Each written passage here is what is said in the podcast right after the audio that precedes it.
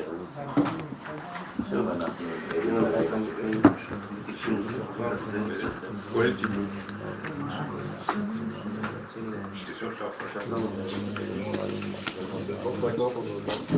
לא יודע מה הולך עם זה, אני לא מצליח למצוא, זה לא אותו אחד, זה אף פעם לא נותן לי.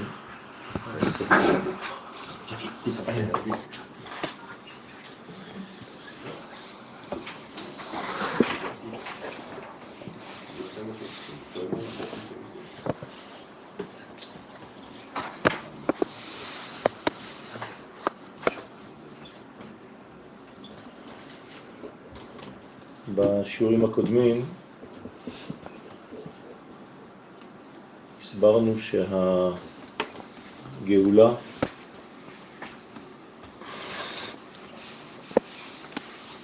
חייבת לבוא בזכות השמחה. והזוהר הקדוש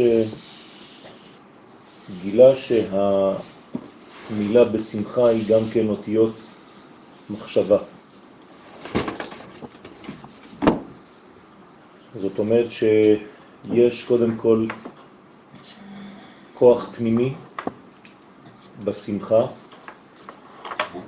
שהוא הכוח המחשבתי, הרעיון הבסיסי שעמד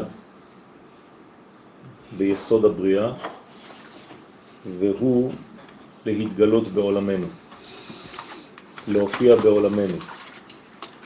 משמעות הדבר היא שהעולם הזה חייב בסופו של דבר לחיות לפי הקריטריונים הבסיסיים האלוהיים של המחשבה שקדמה לבריאת העולם. זה עניין של בשמחה אותיות מחשבה,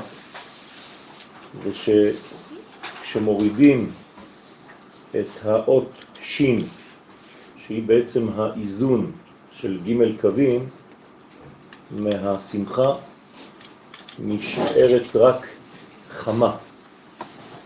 כלומר, במקום בשמחה, בחמה.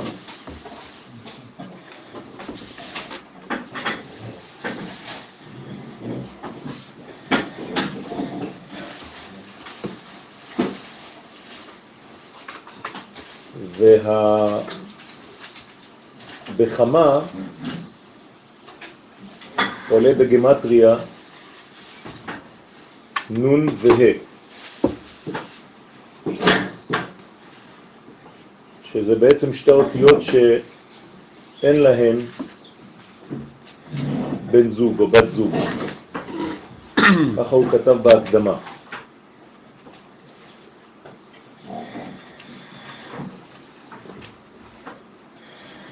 כלומר, השכינה אינה יכולה להזדווג אלא במינה.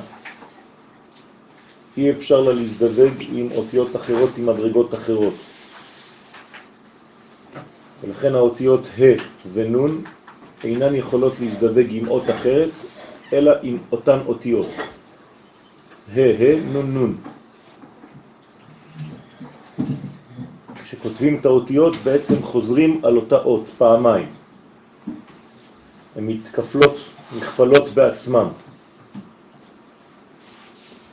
וזה בעצם שלמות. ה' ה' זה 10 ונון נון זה 100. זאת אומרת שזה האותיות היחידות באלף בית שבלי המילוי של הנון, למשל בלי ו', כשאתה כותב נון זה נון נון ולא נון ו' נון, אז יש לך שלמות של מאה שבעצם השכינה היא המלאה במאה מדרגות והספירות שלה. ולכן אנחנו אומרים בכתוב, הן, ה' לאדוני אלוהיך השמיים ושמי השמיים. כלומר, רק ה' ונון מראות על חיבור של מין במינו, ולא מין שאינו מינו.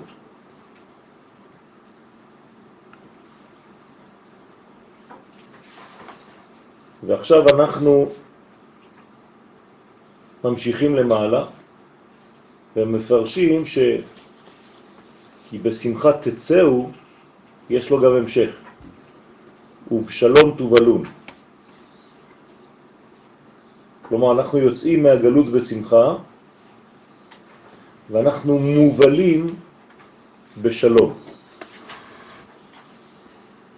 אומר הזוהר, הנה שין תלת אבהן. האות שין רומזת לג' קווים, לשלושה אבות, אברהם, יצחק ויעקב, לכן זה שלושה ובים. אות שין של מילת ובשלום רומזת על שלושה אבות, חסד, גבורה, תפארת, שבזכותם תהיה הגאולה. למה בזכותם תהיה הגאולה? כי אם אין ספירות אלה מופיעות, חסד, גבורה, תפארת, אז אין מי שיקשר בין המדרגה המחשבתית למדרגה התחתונה של הרגליים. המדרגות הפותחות את המעבר בין העולמות הן בעצם האותיות, המדרגות של חסד גבורה תפארת. על זה נאמר עולם חסד ייבנה, כשרוצים לבנות עולם חייבים להתחיל בספירת החסד. כי כדי שחב"ד יגיעו לנהי, חייבים שיהיו למעלה בשורש, במעבר, בציר בין העליונים לבין התחתונים, בין המוחים לבין המידות, חייבת להגיע קבוצת הספירות של חסד, גבורה, תפארת. ולכן הבסיס לכל הגאולה, הבסיס לתרגום של ערכי השמיים לעולמנו, זה אברהם, יצחק ויעקב. אנחנו תמיד מתפללים באלוהי אברהם, אלוהי יצחק ואלוהי יעקב. כך פותחים תפילה, כי בלי האלמנטים הללו אי אפשר בעצם לגלות את המדרגה הפנימית של הספירות העליונות בתוך הספירות התחתונות. זהו, יש פה נמלים בעוגיות, תיזהרו.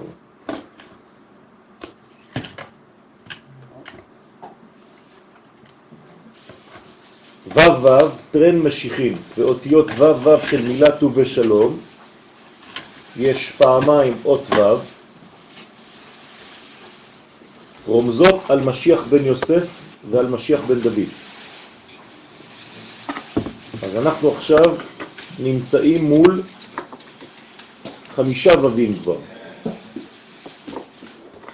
זאת אומרת, יש לנו שלושה של אברהם, יצחק ויעקב, ויש לנו עכשיו גם כן שניים של שני המשיחים, ובשלום. מה הם שתי הווים הללו? שהן בנצח והוד, הנקראים וווי העמודים. כלומר, כדי שהווים העליונים יגיעו למטה, צריך מדרגה שמשתווה להם. לכן גם המשיחים נקראים וו, כי אם לא היו כדוגמת האבות, אין אפשרות להתחבר. כי הדברים העליונים חייבים למצוא למטה כלי שמתאים ודומה להם. מצא מין את מינו. ולכן משיח בן יוסף ומשיח בן דוד, גם הם חייבים להיות מאותו תוכן, מאותה תכונה, מאותו חומר כמו האבות, כלומר ובים. ומה הפונקציה שלהם? נצח והוד, שתי הספירות של העמידה על הרגליים, כלומר להביא ולהעמיד בעולם הזה את ערכי השמיים. אז זה מתחיל באברהם, יצחק ויעקב ומסתיים בירחיים. כידוע שהספירות התחתונות נצח והוד, ובמיוחד הוד, זה כבר בעולם הזה. המדרגה של הוד היא כבר בתוך המלכות. מלכות זה מלך המשיח. הנצח, למרות שהוא למעלה, הוא כבר מגלה את הלמעלה כאן למטה. איזה ו' משיח בן יוסף, מדרגה של אי הוא בנצח, כלומר בתפארת, ומשיח בן דוד במלכות. ואותיות מ' ל' ב' ובשלום, כן? אנחנו עכשיו מפרקים את המילה, נשאר מ' ל' ב', דו ושלום, סליק עין בית, עולים בגמטריה חסד, 72, עין בית, עין בית שמות. הג' אותיות מ' ל' ב' של ובשלום רומזות על עין בית שמות. עין בית שמות, אתם זוכרים ש...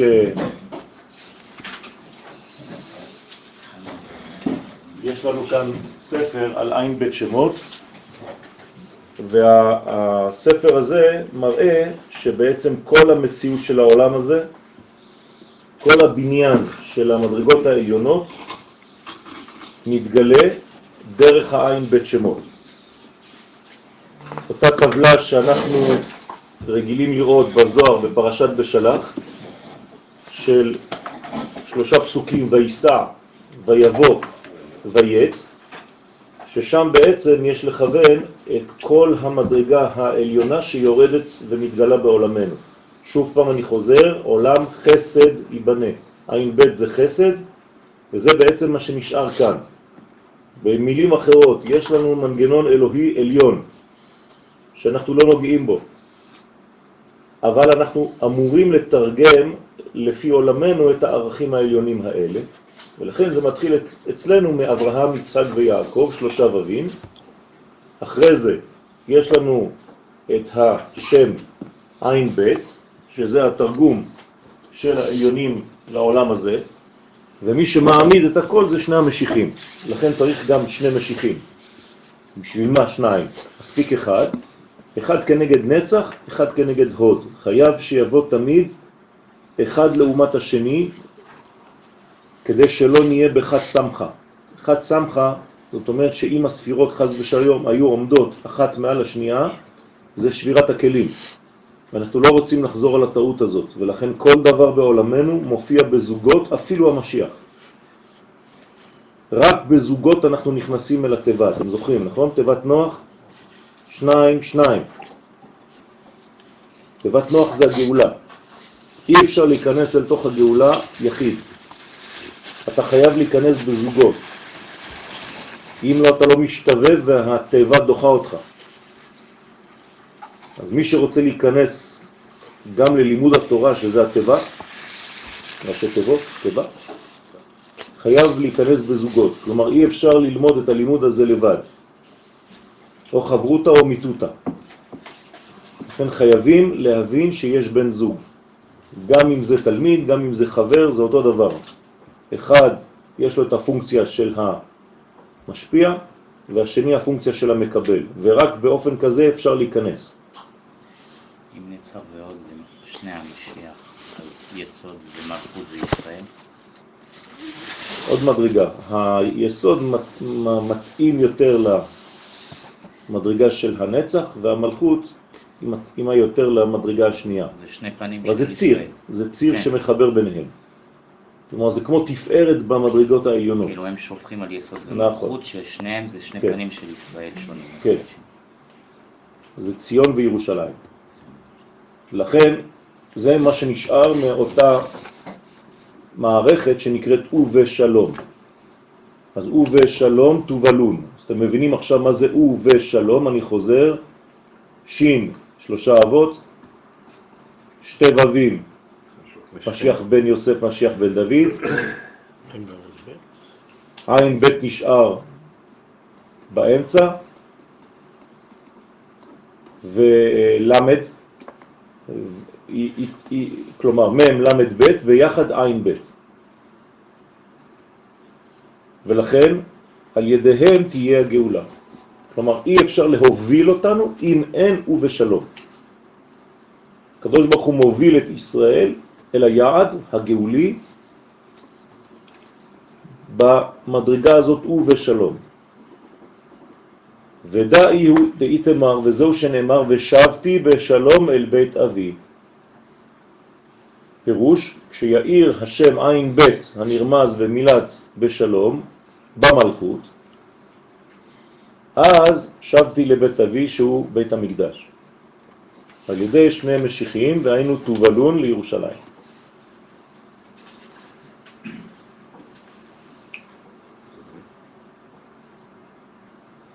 זאת התשובה ושבתי,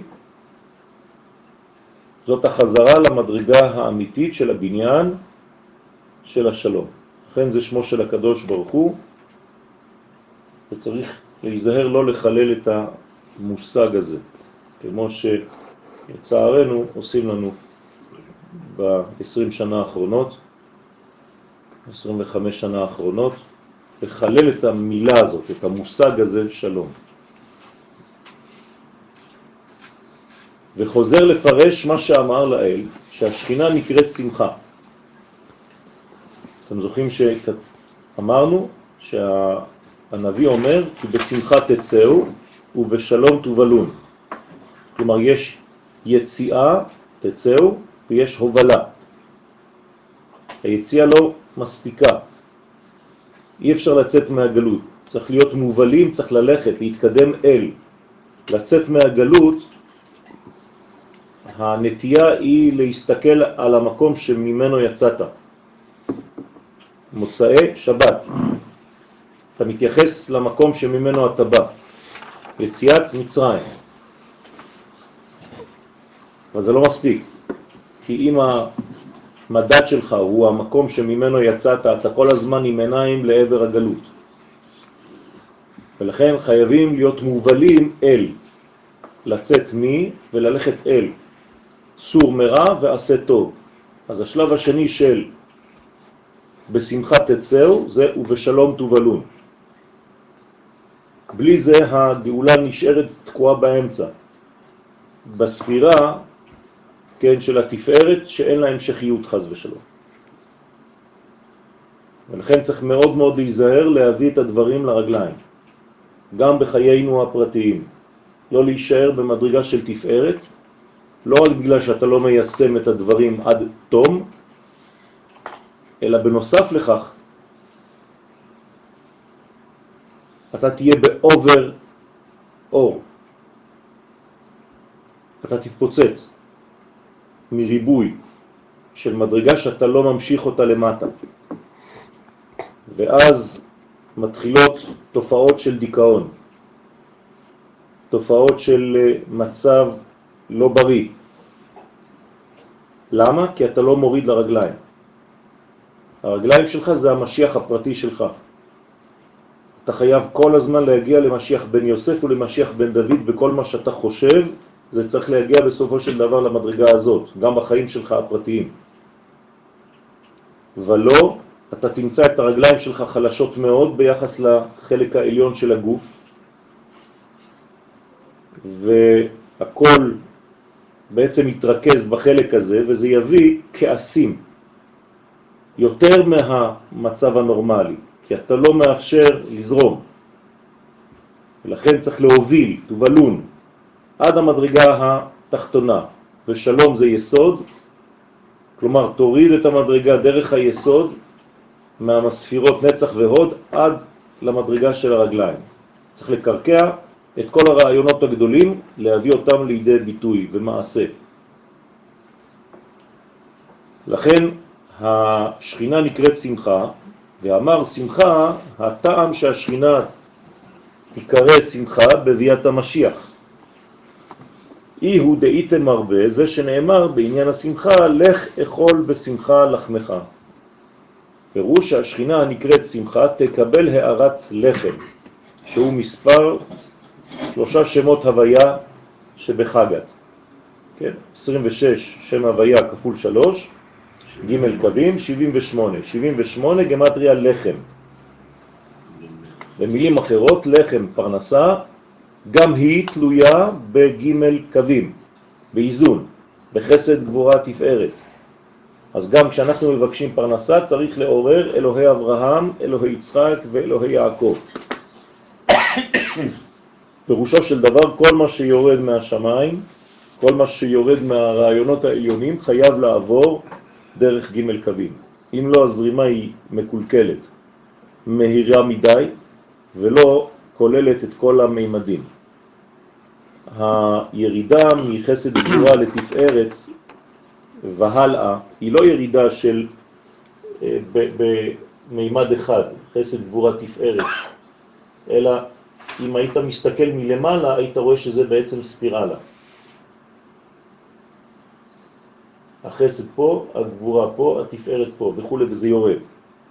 כלומר, זה מנגנון שהוא עיגולי, אבל יש לו גם יושר, ולא בדו-מימד, ימין ושמאל בלבד. צריך לדעת כל הזמן לתת נפח לדבר הזה. ברגע שאתה מבין את הסוד הזה, ושתה בלב טוב ייניך, מפרש די יין המשומר בענביו מששת ימי בראשית, שהוא הערת הבינה. כלומר, רק במצב של הבינה יש כלים, קרי חסד, גבורה, תפארת, לחם, אז היא יכולה לזרום. לכן אפשר גם לשתות יין. יין זה בינה, זה תחילת הגבורות, זה להבין בין לבין. זה המדרגה הנוקבית של בין, בינה. הבין נותן בינה. מי שיודע לראות ולקרוא בין השורות, בין האותיות, יש לו בינה.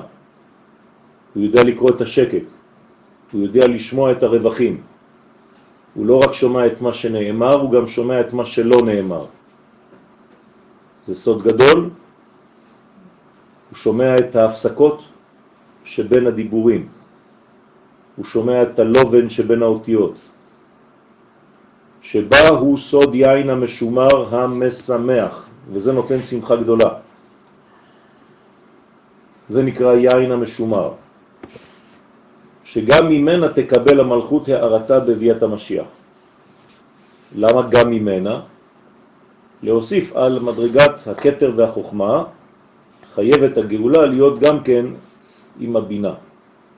כלומר, קטר, חוכמה ובינה, מדרגה של מוחים, מדרגה של עליונים, היא זו שמובלת אל המדרגות התחתונות. אז אפשר לומר שבשמחה תצאו ושלום תובלון מדובר על המדרגות הללו. כלומר על כל הרעיונות העליונים האלה שנקראים חב"ד. אם אין לחב"ד רגליים, אז זה, זה נשאר באוויר. ולכן חייבים להביא, לתת למדרגות העליונות האלה רגליים. וכל הקשיים בעולמנו זה בגלל שיש מדרגות מחשבתיות גדולות מאוד, אבל אין כלים ליישם את זה. אז הכל מתפוצץ, הכל מתפרק, כי אין לאנשים אפשרות ליישם, הם לא מבינים מה זה מלכות. אם אני אשתמש בתורה של הרב קוק זצ"ל, זה תורה בלי מלכות, חז ושלום. ותורה בלי מלכות זו קטסטרופה. אני אפילו יכול לתרגם לכם את זה במילים יותר עכשוויות. מי שלא מבין את מלכות מדינת ישראל וחושב שיש לו תורה, אז חז ושלום זה הופך להיות מלחמת אחים, זה הופך להיות שנאה, זה הופך להיות חוסר הבנה טוטל, מוחלט, בכל מה שקשור לתורה. ולכן אפשר ללכת מכות ואפשר לא להבין בכלל מה אנחנו עושים פה. זה חילול של השם. איך מחללים את השם? לא מאפשרים לו להתגלות. זה נקרא לחלל אותו. כי אין רגליים, כי אין מלכות, כי הכל באוויר, כי הכל בישיבה, כי הכל בלימוד. אם אתה לא מיישם את המלכות, אתה לא חי אותה, אז יש לך בעיה רצינית. והגילוי של מלך המשיח זה דווקא לעבור אל המדרגה הזאת, ליישם את הדברים. לכן חייבת המלכות לקבל את המדרגות העליונות בכלי שלה.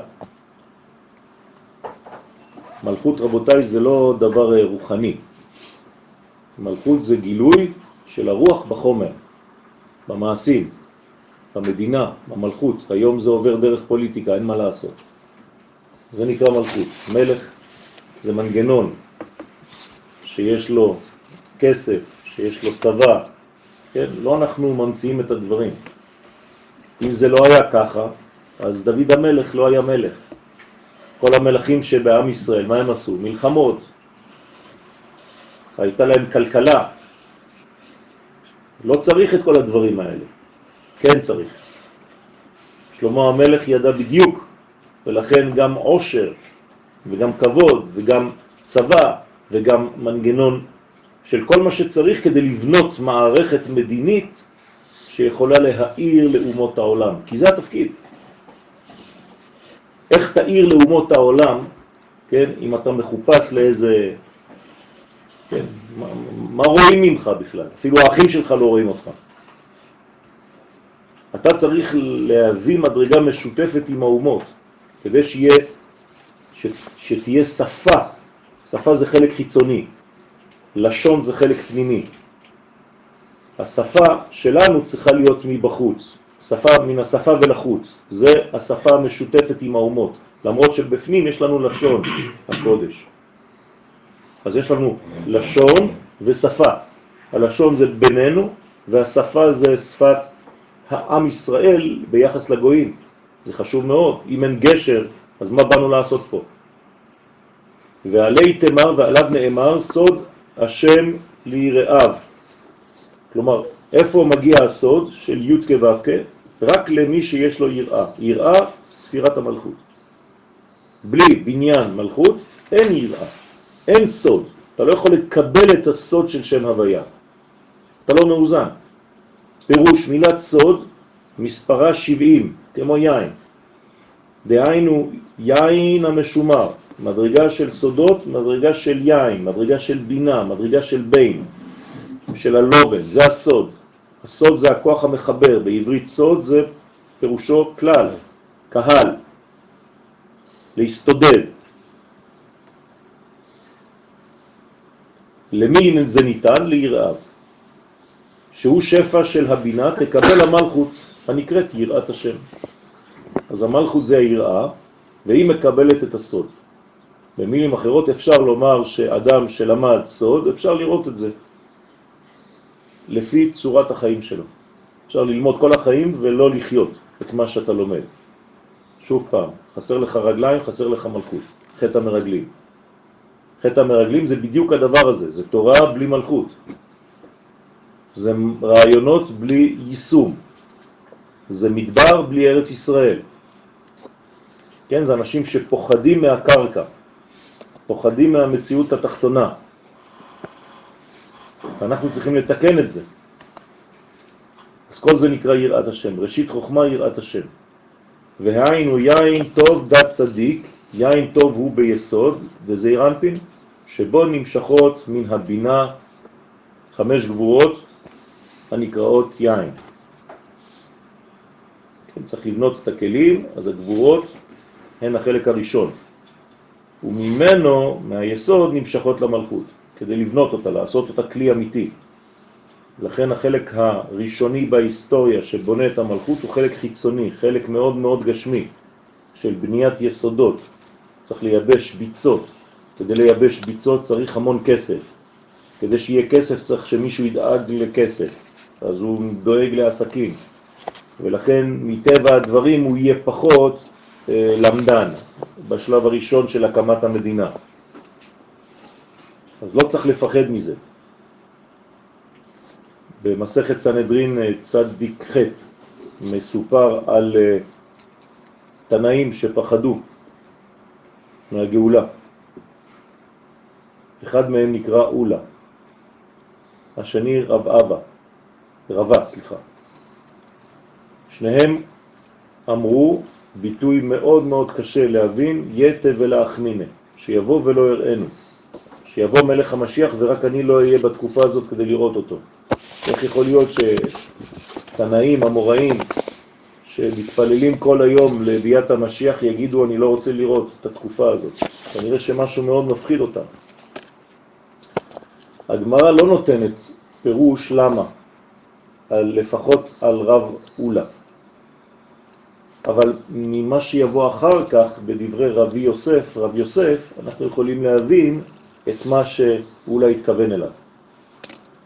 רב יוסף אמר יתה שיבוא ואזכה לשבת בצל של הגללים של חמורו של מלך המשיח. כלומר, רב יוסף אומר, הוא לא מתבטא במילה יתה ואראנו ואחנינה, כי הוא לא יכול לראות, הוא, הוא עיוור. רב יוסף עיוור. אז מה הוא אומר? גם זה סוד בפני עצמו. כלומר שבתקופת הגאולה יהיה צורך בעצימת עיניים על הרבה דברים. אם לא, אתה לא תוכל לשרוד. הוא אומר רק שיבוא וישב תחת הגללים של החמור, בצל של הגללים. איך אפשר לשבת בצל של גללים? זה אומר שיש המון, נכון? כלומר, יש לך לפחות הר של צל, הרצל. זאת אומרת שההרצל זה ההר של הצל של הגללים של המשיח, אבל גם שם רב יוסף אמר, אני רק שיבוא אני הולך לשבת שם. כלומר, גם כשיבוא בן אדם כזה, שכולם יגידו חילוני וזה, ומה הקשר בכלל לגאולה, תדעו לכם, אומר רב יוסף, זה התהליך. בהתחלה זה יהיה הר של צל. למה? בגלל שהחמור של המשיח כנראה לא מתקדם מספיק. בגלל זה יש כל כך הרבה צועה. אם החמור היה הולך, אם התהליך היה מתקדם, אז לא היה הר של צל. אבל בגלל שהתהליך תקוע לפעמים, אז הוא מפחיד. וזה מה שהפחיד את אולה. נחזור לענייננו. מעניין לעניין באותו עניין. דהיתם הרבה, אמן. נאמר ביסוד בעת הגלות, הצדיק עבד ושואל ומאי עבד, משיף עבד, ההוא נביעו. רוצה לומר, איבד את נביאת השפע שהיה רגיל לקבל מן הבינה ולהשפיעם למלוך. זה מה שקורה בגלות. כלומר, בגלות אין שפע. הקדוש ברוך הוא סוגר את הצינור. למה? כדי שחז ושלום השפע לא ילך לחיצונים.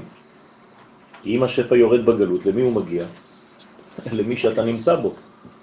ולכן הארץ שאתה נמצא בגלות אצלה, היא מתעשרת על חשבונך, בזכותך, בגללך.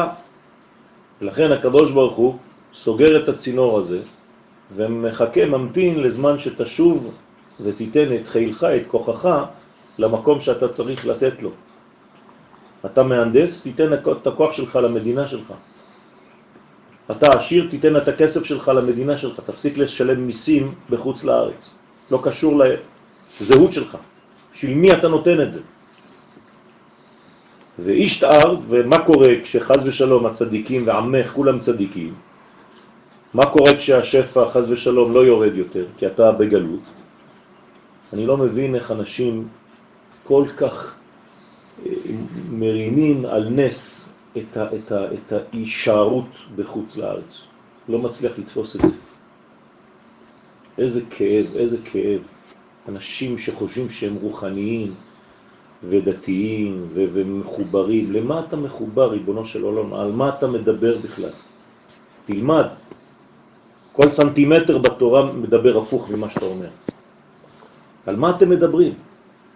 אין לך אפילו יסוד אחד על, עליו אתה יכול להישען, כלום. אבל הרבה נשארים שם גם בגלל השפע של עצמם. זה מה שאני אומר. בגלל שישראל מקבל שפע, ובגלל שהוא לא הולך לגלות, אז השפע נשאר אצלו. אז מה זה אומר? שהקדוש ברוך הוא בעצם מפסיק את הצינור בצדיק עצמו. הוא לא יכול להמשיך את זה למלכות, כי אין לו מלכות. בחוץ לארץ אין מלכות. אז אנשים חושבים שהם מתעשרים, אבל זה גניבה של הכסף של השפע האלוהי לעצמך. היית אמור להעביר את זה למלכות. ואיש טעה ונשאר היסוד חרב ויבש. אז הוא, למרות שיש לו, הוא חרב. למה? כי התכונה של היסוד היא להעביר. כמו שאמרתי לכם, מי שלומד תורה ולא מעביר אותה, הוא מתמלא, מתמלא, מתמלא ומתפוצץ. ולכן חז ושלום, במקום להיות ברביון, מתייבש.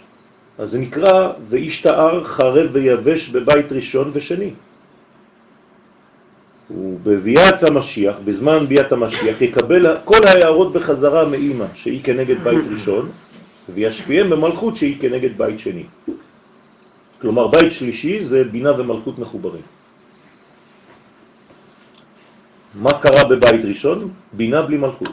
מה קרה בבית שני? מלכות בלי בינה. מה זה אומר? שבבית ראשון המושג הכללי היה דומיננטי, אבל הפרט לא היה לו מקום. בבית השני הפרט היה דומיננטי, ולכלל לא היה מקום. הבית השלישי חייב להיות באנשים שמבינים כלל ופרט. שיודעים מה זה תורת הכלל ויודעים להעביר אותה גם למדרגה הפרטית שלהם עצמם. בלי זה, חז ושלום, יש ניתוק בין העולמות.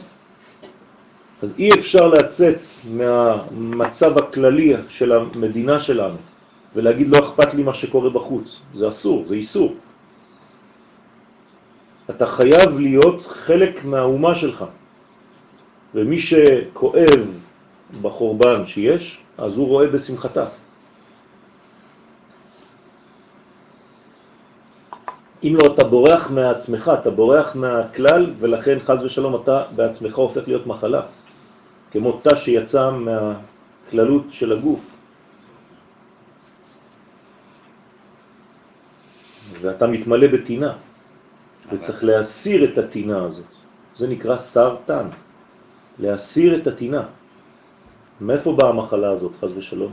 מאדם ששומר תינה כל הזמן, עד שנבנה אצלו במערכת שלו, חז ושלום, התא הסרטני הזה, כי הוא לא מסיר את התן. צריך לנקות את זה.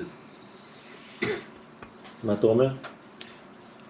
אומר שכאילו כל אחד עושה את זה בכיוון וביכולת שלו, כאילו עם ישראל, תורת ישראל, ארץ ישראל. אחד יכול לבחור שכאילו הוא יכול להשקיע ורואה את הפחד בכלל יותר בעניין של הבנייה של מדינת ישראל, ואז הוא ישקיע את כל כולו שם. אחרים כאילו יראו את זה בעם ישראל יותר, אז ישקיעו את כל כולו, אבל העיקר הוא לראות את התהליך הזה של הפרט עם הכלל והכלל עם הפרט, נכון. ולהשקיע ב- ביכולת שלך עצמך, נכון? כן. אנחנו לא כולם, אנחנו לא דוגלים באחידות, אנחנו דוגלים באחדות. פירוש הפסוק המובא להלן, הס כל בשר מפני השם. כל הגויים יפחדו וישתקו מפני פחד השם. כי נאור ממעון קודשו. כלומר, יגיע הזמן שהקדוש ברוך הוא ירגישו שהוא מתעורר. תקופה גלותית בו הקדוש ברוך הוא נקרא ישן. אתם זוכרים? ישן אלוהים של אלה. ישנו עם אחד מפוזר ומפורד בין העמים, דרשו חז"ל, אל תקרא ישנו, אלא ישנו, ישן, האלוהים ישן. מה זה שהאלוהים ישן? אין לו גילוי, אין לו גילוי של הוויה. אין לו מוחים. מי שישן, מסתלקים ממנו המוחים. ולכן אדם שאין לו מוחין לא יכול להוליד. נכון? למה ילד עד גיל תשע אינו יכול להביא זרע שמוליד? כי אין לו מוחין. ולכן חז ושלום מדרגה שאין בה מוחין זה נקרא מדרגה ישנה. צריך להיזהר מאוד, צריך לעורר את המדרגה הזאת. כן? קומי, אורי,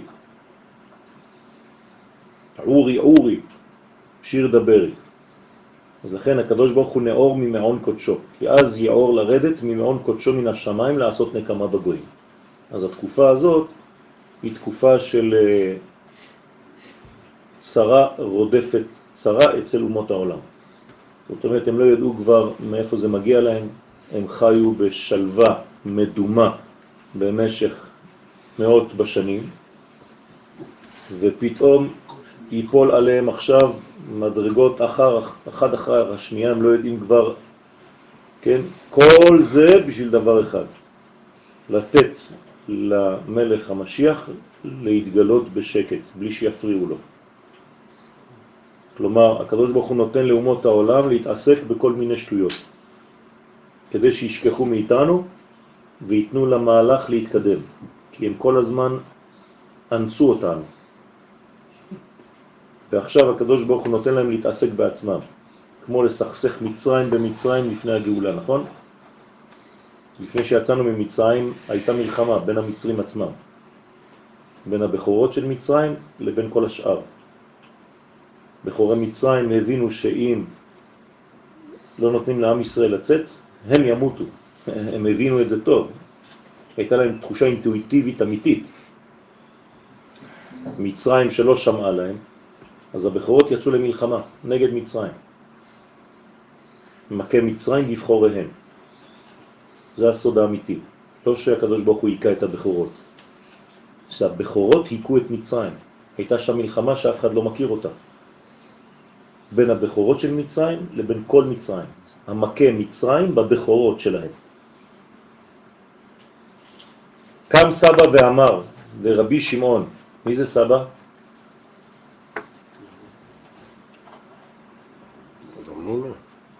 רב המנונה סבא. מי זה רב המנונה סבא? אתם זוכרים? למדנו כבר.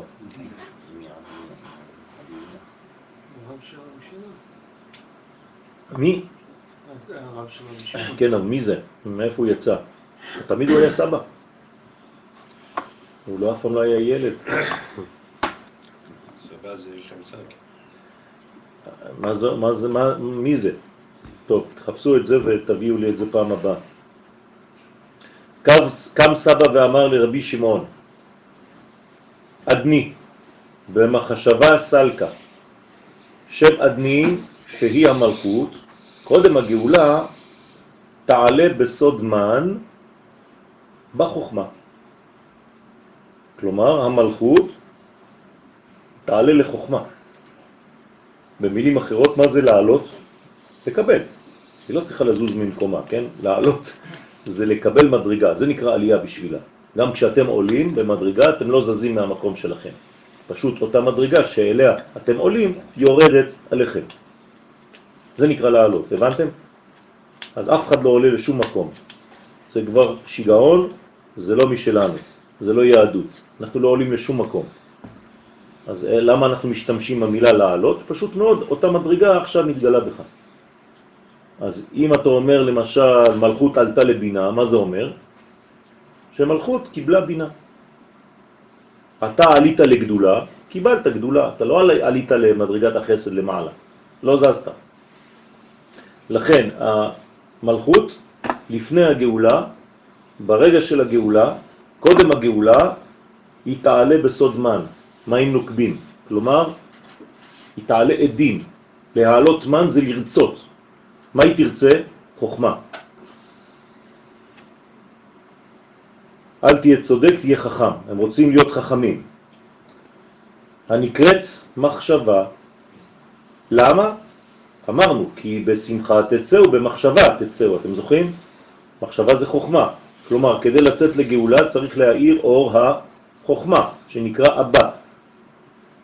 בעולמות עולם האצילות. נכון? הרמח"ל כותב, זצ"ל, אין גאולה אלא מאור האצילות, מעולם האצילות. אי אפשר שתבוא גאולה מקומה פחותה מזה. אין דבר כזה, זה לא גאולה. אז הגאולה חייבת לבוא בגילוי אור האצילות בעולמנו. זה נקרא שהמלכות עולה למחשבה. מחשבה כי בשמחה. כי בשמחה תצאו, במחשבה תצא. ולאו בחושבן, ואז אינה עולה בחשבון שלם, כי בגלות חסרה משם אדני אות י', שהיא הערות החוכמה הנקראת רק עדן, כלומר לפני הגאולה אין חוכמה במלכות. אז במקום להיות שם אדני, היא רק עדן, אנחנו על עדן החלון. ועלי איתמר ועל המלכות נאמר בשעה שהיא בגאולה, בזמן הגאולה, הס כל בשר מפני השם. מה זה הס כל בשר? תשתקו, כן? מפני השם, מפני י' כו' כ', כי אז תקבל אות י' מן החוכמה ויושלם השם אדני, שהוא כמספר הס, 65. עכשיו זה נון ה' כמו שאמרנו קודם. אה, מה? אבל דיברנו קודם על הנון ה'. נכון, זה, זה כשיש, כשאין... אה, שזה עדן זה נון ה'. נכון. זאת אומרת שזה השלב שבעצם המדרגה למעלה אין לה זיווג, אלא בעצמה. אבל היא צריכה להיות זכר ונקבה, אז לכן צריך להשלים אותה. ההס הזה מופיע בספירת העומר, זה ראשי תיבות ספירת העומר. חכמי הקבלה מכוונים על ספירת העומר, אצלם מודגשות שתי האותיות, סמך, ספירת העומר, ה', סמך ה', הם חושבים על המלכות, כדי למלא אותה באותם ימים של ספירת העומר באורות שהיא זקוקה להם, כדי להגיע לחג השבועות לקבל תורה. לכן הס, כי נאור ממעון קודשו, רוצה לומר, כיוון שאין המלכות מקבלת מעצמות המוחים של אבא אלא הערה בעלמא, היא לא מקבלת את האור אלא הערה, כאילו מפנס רחוק, לכן אם תבוא הגאולה מצידה לא תהיה בשלמות. לא, לא סתם עושים דברים, לא בונים דברים, כאילו זהו, אז בוא, יאללה, בוא נעשה, בוא נבנה, בוא נעלה. זה לא עובד ככה.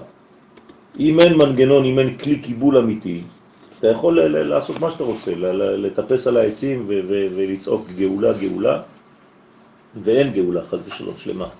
למה? כי אתה לא מקבל מעצמות המוחין, זה אין מוחין. אם אין מוחין, אין סיכוי בכלל לשום דבר. אז יש לך רק הערות מרחוק. אז אנשים מקבלים הערות.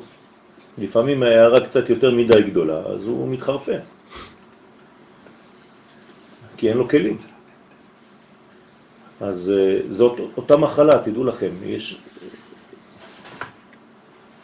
יש, יש מחלה, חז ושלום, מחלה נפשית, שהיא או שמחה עצומה או דיכאון עצום. באותם זמנים, כן? כל חמש דקות, פיו, פיו. כן? מין דו-קוטביות כזאת. מסוכן מאוד. אלא יתאר בכמה דהתאר משנתה וחזר לשנתה. תתעורר הגאולה כמי שמתעורר משנתו וחוזר לשנתו. רוצה לומר שתהיה נראה כאילו מתעוררת הגאולה, אבל מיד חוזרת הגלות כמקודם. זה חוזר למה שכתוב בגמרא, בירושלמי, בברכות, גאולתם של ישראל כמעה כמעה. נכון? מי היה שם? מי אמר את זה? כך היא גאולתם של ישראל. מי זה היה? מישהו הלך עם רבי... לא, לא רבי עקיבא.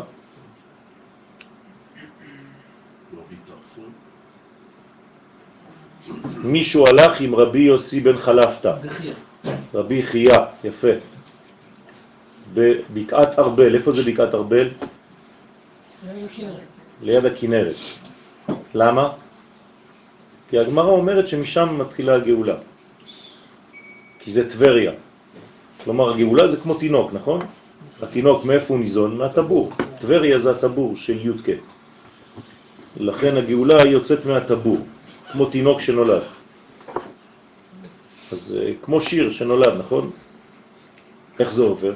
בהתחלה זה כואב, אחרי זה יוצא החוצה, וכולם שמחים. זה עוד יותר כואב. נכון? טוב. לפי שאין למלכות מוכין של אבא, שהוא רחמים גמורים. צריך מוכין דאבא. מוכין דאמא זה גבורות, שלא מספיק רחמים. ולכן זה מסוכן, צריך תמיד רחמים וגם דחייה של כל החיצונים. רק אור דאבא, אתם זוכרים? דוחה את החיצונים, מסלק אותם והורס אותם, מחלה אותם. לא רק מסלק אותם ודוחה שיהיה בחוץ, אלא גומר אותם. לכן צריך מוכין דאבא שהוא רחמים גמורים המגרשים את הקליפות, אלא מוכין דאימה שאינם רחמים גמורים. אז אי אפשר בלי אור של אבא. כלומר, גאולה זה אבא ואימא. עם ישראל צריך לקבל את המוכין הזה? כן, האלה. אלה. כן. גם הילדים שלך. ואז אנחנו מבינים על אומות העולם? כן. רק שלמלכות יש את כל האורות האלה, מאיפה זה יעבור לאומות העולם? רק מהמלכות זה יכול לעבור. נכון? זה לא יכול לעבור ממדרגות עליונות. המלכות היא החלק החיצוני ביותר, משם אנחנו עוברים לאומות העולם. זאת אומרת ש, שבעצם כל הרעיון הוא שכל פרט מקבל איזשהו משהו, מוסיף אותו לכלל, שם אותו בכלל, ואז הכלל מהיר לחוץ. לא, הפוך. הכלל מקבל, ואחרי זה זה יורד לפרטים. אבל ואחרי הפרט זה הציבור. וצריך, צריך ל... ל- לא לכלל, לציבור. לציבור. זה משהו אחר. בסדר? כלל זה נשמה. עד דהתער י' כו' דאי הוא רחמי, עד שהתעורר הכוח של השם הוויה שהוא רחמים. לכן מה זה רחמים? איך אתם מתרגמים רחמים? כבר אמרנו, למדנו את זה. זמן, נכון? לכן רבי חייא אומר, כך היא גאולתם של ישראל, כמעה כמעה. כלומר, מה הוא החדיר כאן? רעיון של זמן. במילים אחרות, תהליך שהוא כל כולו מידת הרחמים, כמו רחם ברבים. נותנים לתינוק, לעובר, להתרגל למציאות החדשה. אז מלך המשיח, כשהוא יורד לעולמנו, כשהוא מתגלה בעולמנו, נותן, הקדוש ברוך הוא נותן לו זמן להסתגל למצב הלא כל כך פשוט שהוא יראה כאן. כן, המשיח אה, פוחד מאוד מלהתגלות. מאיפה אנחנו יודעים את זה? ממשה רבנו.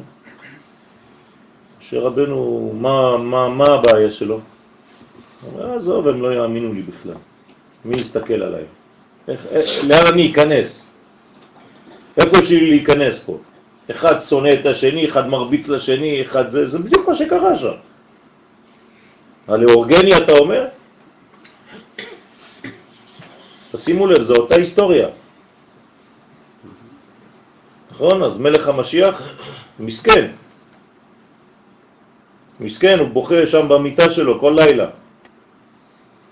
ואומר לקדוש ברוך אתה שלחת אותי להתגלות. על מי אני הולך להתגלות פה? תראה איזה בלגן הולך במדינה. אין עם מי לדבר. והקדוש ברוך אומר לו, אל תדבר ככה על עם ישראל. אל תסתכל על החלק החיצוני, הוא עושה הרבה רעש, אבל זה לא הרוב. הרוב הוא שותק ומבפנים. ולכן, באופן פרדוקסלי, דווקא כשהגאולה מתחילה, הכל נהיה חשוך יותר. מאז באתי אליך, מאז אמרת לי, לך לפרו, ערה לעם הזה, אז מה אתה עושה לי? אתם מבינים איך זה עובד? אז אסור להתייאש. על זה נאמר, אין בן דוד בא עד שהתייאשו. זה, זה ממש... כן. למה אצל אברהם הוא לא, לא פחד? בגלל שאברהם הוא אדם יחיד, הוא עדיין לא אומה. אין אומה, לכן שם הוויה עדיין לא מתגלה. לא יכולה להיות גאולה בזמן אברהם. שם הוויה י' כו' לא נודעתי להם, אלא באל שדי, נכון? והראה אל אברהם, אל יצחק ואל יעקב באל שדי ושמי י' כו' לא נודעתי להם. למה לא נודעתי להם? הודעתי כן, אבל לא נודעתי, בגלל שאין עם. כשאין עם לא מדברים על גאולה בכלל. מי יכול להביא גאולה לעולם? רק עם ישראל. כשעם ישראל עדיין לא מופיע על במת ההיסטוריה, אין על מה לדבר בכלל. בסדר? אז השלב הראשון, מה הוא עושה מאברהם? ועזך לגוי גדול. איפה? בארץ ישראל. לך לך מארצך. אם זה היה אפשרי מהגלות, היינו עושים את זה בכל מקום בעולם. אבל הרב אמרנו שהכל היה יכול להיגמר עם אדם הראשון. נכון? אז זה, זה לא עם עדיין. לכן זה לא נגמר. אבל... זה היה פוטנציאלי, אבל זה לא, כי זה לא מה שצריך. רוצה לומר, עד שתבוא ההתעוררות של הגאולה מצד זעיר אנפין שהוא שם הוויה. יש כללים, יש סדרים. אם זה לא לפי הסדר, אז אתה יכול להמציא מה שאתה רוצה, זה לא יעבוד. לכן צריך שיהיה מידת הרחמים, שהוא מידת הרחמים מצד עצמו, לפי שמקבל עצמות המוחין של אבא, שהם תכלית רחמים גדולים. איך אתה יכול לקבל רחמים? אם אתה בעצמך ברחמים. מה זה רחמים? מערכת שיש לה כמה מדרגות לפחות? שלוש. נכון? מה, זה רחמים? איזה ספירה זה? תפארת. אז חייב שיהיה חסד, גבורה ותפארת. הרבה אנשים מתבלבלים בין חסדים לבין רחמים, נכון? אתה הכל, תביא לנו חסדים, רחמים, העיקר שיהיה איזה מילה טובה כזאת, כן? צריך להיזהר, יש דברים, יש סדרים פה. לקיימה ב... כן, לקיים בהם בישראל מה שכתוב, וברחמים גדולים הקבצה. כלומר, השלב הראשון בהקמת המדינה שלנו, המלכות, זה קיבוצים. קבצה. מי גורם לזה? ברחמים גדולים. כלומר, זה אנשים שיש בהם ימין, שמאל ואמצע. אבל זה לא נראה לי, לך זה לא נראה. כן, זה תהליך אלוהי עליון שאתה לא מבין אותו. לכן ברחמים גדולים הקבצך. זה נקרא קיבוץ גלויות. הוא מפרש גדולים את קריאת זה, נקרא גדול מסתרה דה האל הגדול דאי הוא חסד. מי נקרא גדול? רק מי שמשפיע. זה נקרא גדול, זה ההבדל בין גדול לקטן. קטן מקבל, גדול משפיע. אתם רוצים להיות גדולים בחיים שלכם? תשפיעו. אתם רוצים להיות להישאר קטנים? רק תקבלו. מצד השם של האל הגדול שהוא בסוד בחסד גמור. אז אדם שהוא בחסדים הוא נקרא גדול. ושכינתה בסלקה להתקרא גדולה, והשכינה עלתה לאן לחוכמה. זאת אומרת שלפני הגאולה, אומר לנו הזוהר הקדוש, המלכות תבין שהיא צריכה להיות בהשפעה. לכן כדי להיות בהשפעה, מה היא צריכה לקבל? חוכמה. חוכמה. כמו ש... מה יש בחוכמה? מה זה החוכמה? זה בעצם זרע. נכון? מתי האישה הופכת להיות משפיעה בחיים שלה? כשהיא מקבלת, כשהיא עולה למדרגה של בעלה. כלומר, כשהיא נשארת במקומה והיא מקבלת ממנו זרע. אז היא בעצמה הופכת להיות משפיעה. זה אותו דבר. אנחנו כאן בתהליך כזה, שהמלכות רוצה זיווג עם החוכמה כדי להתמלא ברחם, רחמים, ולהיות בעצמה משפיעה. כמוהו. לכן זה תיקון גדול לשכינה, כי היסוד של השכינה, הבסיס שלה, הטבע שלה זה רק לקבל. ברגע שהיא הופכת להיות, היא בעצמה משפיעה, זה חבל על הזמן. והשכינה עלתה להיות יחד עם זעיר אנפין להיקרא גדולה, אז גם היא הופכת להיות גדולה. אז המילה הראשונה שאתה צריך לומר ליולדת זה עד גדולה. כי עכשיו היא גילתה חסדים, שהיא גם כן מבחינת חסד. זה גם התפקיד של ישראל, שעכשיו צריכים לתקן. בדיוק. זה התפקיד של עם ישראל להשפיע לאומות העולם. אבל לפני שאנחנו משפיעים לאומות העולם, אנחנו צריכים לעלות לחוכמה. כלומר, הגיע הזמן, אחרי שבנינו את הגוף, לקבל תוכן. אז עכשיו זה העבודה שלנו. איך עושים את זה? חינוך. כלומר, כולכם שותפים במהלך הזה, כל אחד במקום שהוא נמצא בו, להשפיע כמה שיותר תוכן. ולא לאו דווקא על אנשים שאתם חושבים שהם רחוקים, להפך. דווקא על אנשים שחושבים את עצמם שהם קרובים. כן? אתמול הייתה לי פגישה עם איזה זוג, לא חשוב. כן, אז קיבלתי אותם בסטודיו, אז היא נכנסת בהלם. אומרת לי, מה, אתה אומן? אמרתי לה, כן, יש בעיה. אמרתי, לא, לא, פשוט אה, לא, לא דמיינתי לראות אה,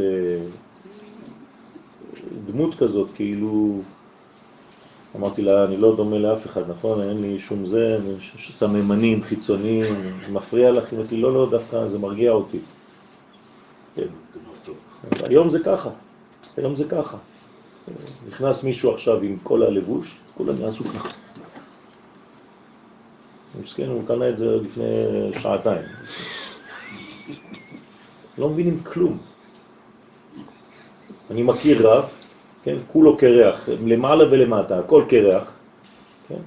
יש לו 26 רבנויות, הוא קיבל מכל המקומות בעולם. מקובל, עצום, כן? טייס קרב בהליקופטר של צה"ל. אתה מסתכל עליו, לא נותן לו שקל. אם הוא ייכנס לפה, אף, אף אחד לא יזוז. זה הדור שלנו, זה דור של חיצוניות, צריך להיזהר מאוד. תפסיקו ליפול למלכודת הזאת. השכינה עלתה להיות יחד עם זעירנפין להיקרא גדולה, שהיא גם כן בחינת חסד, ובוודאי רזה דפורקנה. בתפארת דזעירנפין, ודאי כשהוא בייחוד עם המלכות, הוא סוד הגאולה מצד החסד. כלומר, מה זה גאולה? זה חיבור, קודשה בריחו והשכינה, זהו. לשם ייחוד קודשה בריחו שכינתה. בלשון הקבלה, תפארת ומלכות, זעירנפין ומלכות. זה החיבור. מתי הם מזדווגים? מתי יכולים להזדווג תפארת ומלכות? מה הם צריכים? אבא ואמא. אם אין אבא ואמא, אין תפארת ומלכות. אי אפשר. ולכן חייבים, חייבים לבנות את המדרגה הנכונה בתפארת ומלכות יחד עם אבא ואמא. אתם זוכרים? הסברתי לכם למה נכנסים לחופה עם האבות והאימהות. למה אמא שלך נכנסה לחופה? מה יש לה לעשות שם? כי זה המוכין שלך. למה אבא שלך נכנס? כי זה המוכין שלך. אין אבא, אין אמא, תכניס מישהו שיהיה בתפקיד הזה באותה שעה. ימלא תפקיד כזה. כגב נדע כאין זה י' כ' כ'. כן, י' כ' כ' במילוי אלפין, כלומר שם הוויה במילוי א', שהם סוד י' ד' אותיות שבתפארת דזעירנפין כדלקמן. מאיפה יצאה ד' אותיות? הרי בשם הזה יש כמה אותיות? נו, אז איפה הארבע? י' כו' כעצמו. בסדר? השורש. בסדר? זאת אומרת, המילוי והשורש. ואז יש לך בעצם 14. אז זה הסוד של הבניין. וי' כו' ואדנות, אדנות עצמו גם כן, אותו דבר. י' כו' הוא כבר פה בי' כו', אתה מוסיף ארבע אותיות של שם אדנות. הוא מפרש עוד כי ו', כן, האות ו' שבמילוי הזה, במילוי אלפין שעולה גמטריה גאולה, נכון? 45 המילוי הזה, י' כו' במילוי אלפין, אבסג מה בן מה, זה שם מה, מפרש עוד כי ו' ברזה דפורקנה. אתם איתי או שאני מדבר לבד? בסדר? זה רק כדי להעיר אותי. רזה בפורקנה, כלומר הו' הזאת זה הגאולה. בסדר? אות ו' של השם מה, בו סוד הגאולה. מי שלא מבין שישאל, חבל. אני, אני יכול לכתוב, לצייר, דאי הוא רשים בשמה דעין ב', שאות ו' זו רשומה בשם של עין ב'. בסדר? היוצאים משלושה פסוקים של ויסע ויבוא וית, מה שהראיתי לכם עכשיו. זה הסוד של הגאולה, רבותיי. נקרא לכם קטע אולי מההקדמה.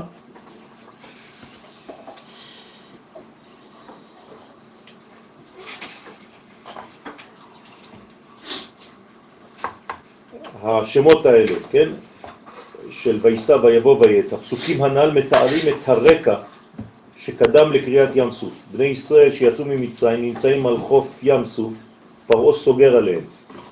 בשלב זה נראה לכאורה כי המצב אבוד, אין תקווה ואין מנוס.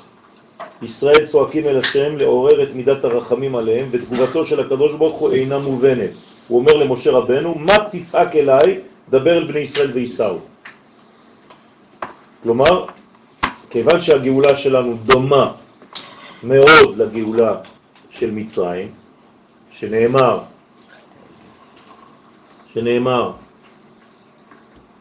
איך אני יודע שהגאולה שלנו דומה לזאת של מצרים?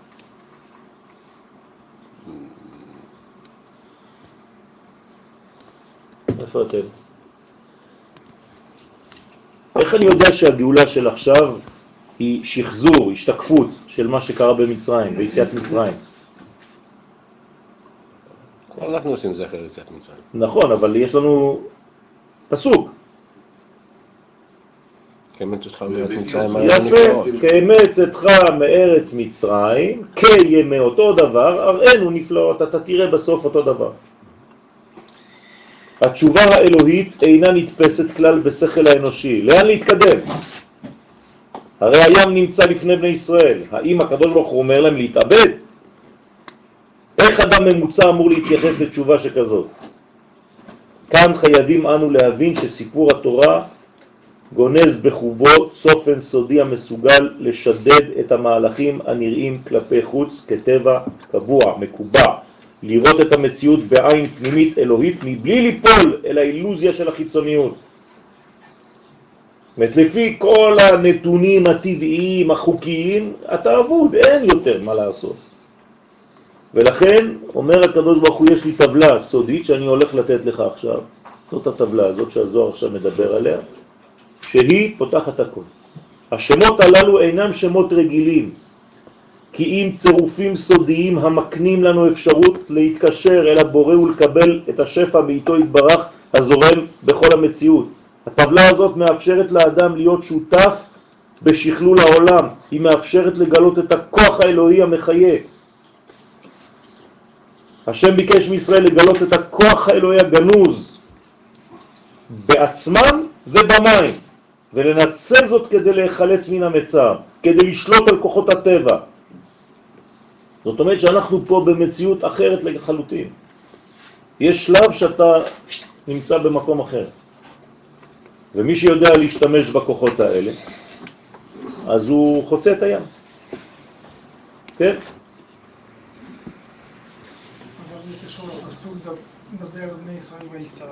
אז זה, זה העניין. כלומר, אם אתה עכשיו מתחיל להתפלל, אתה בעצם סוגר אותי באיזה מדרגה?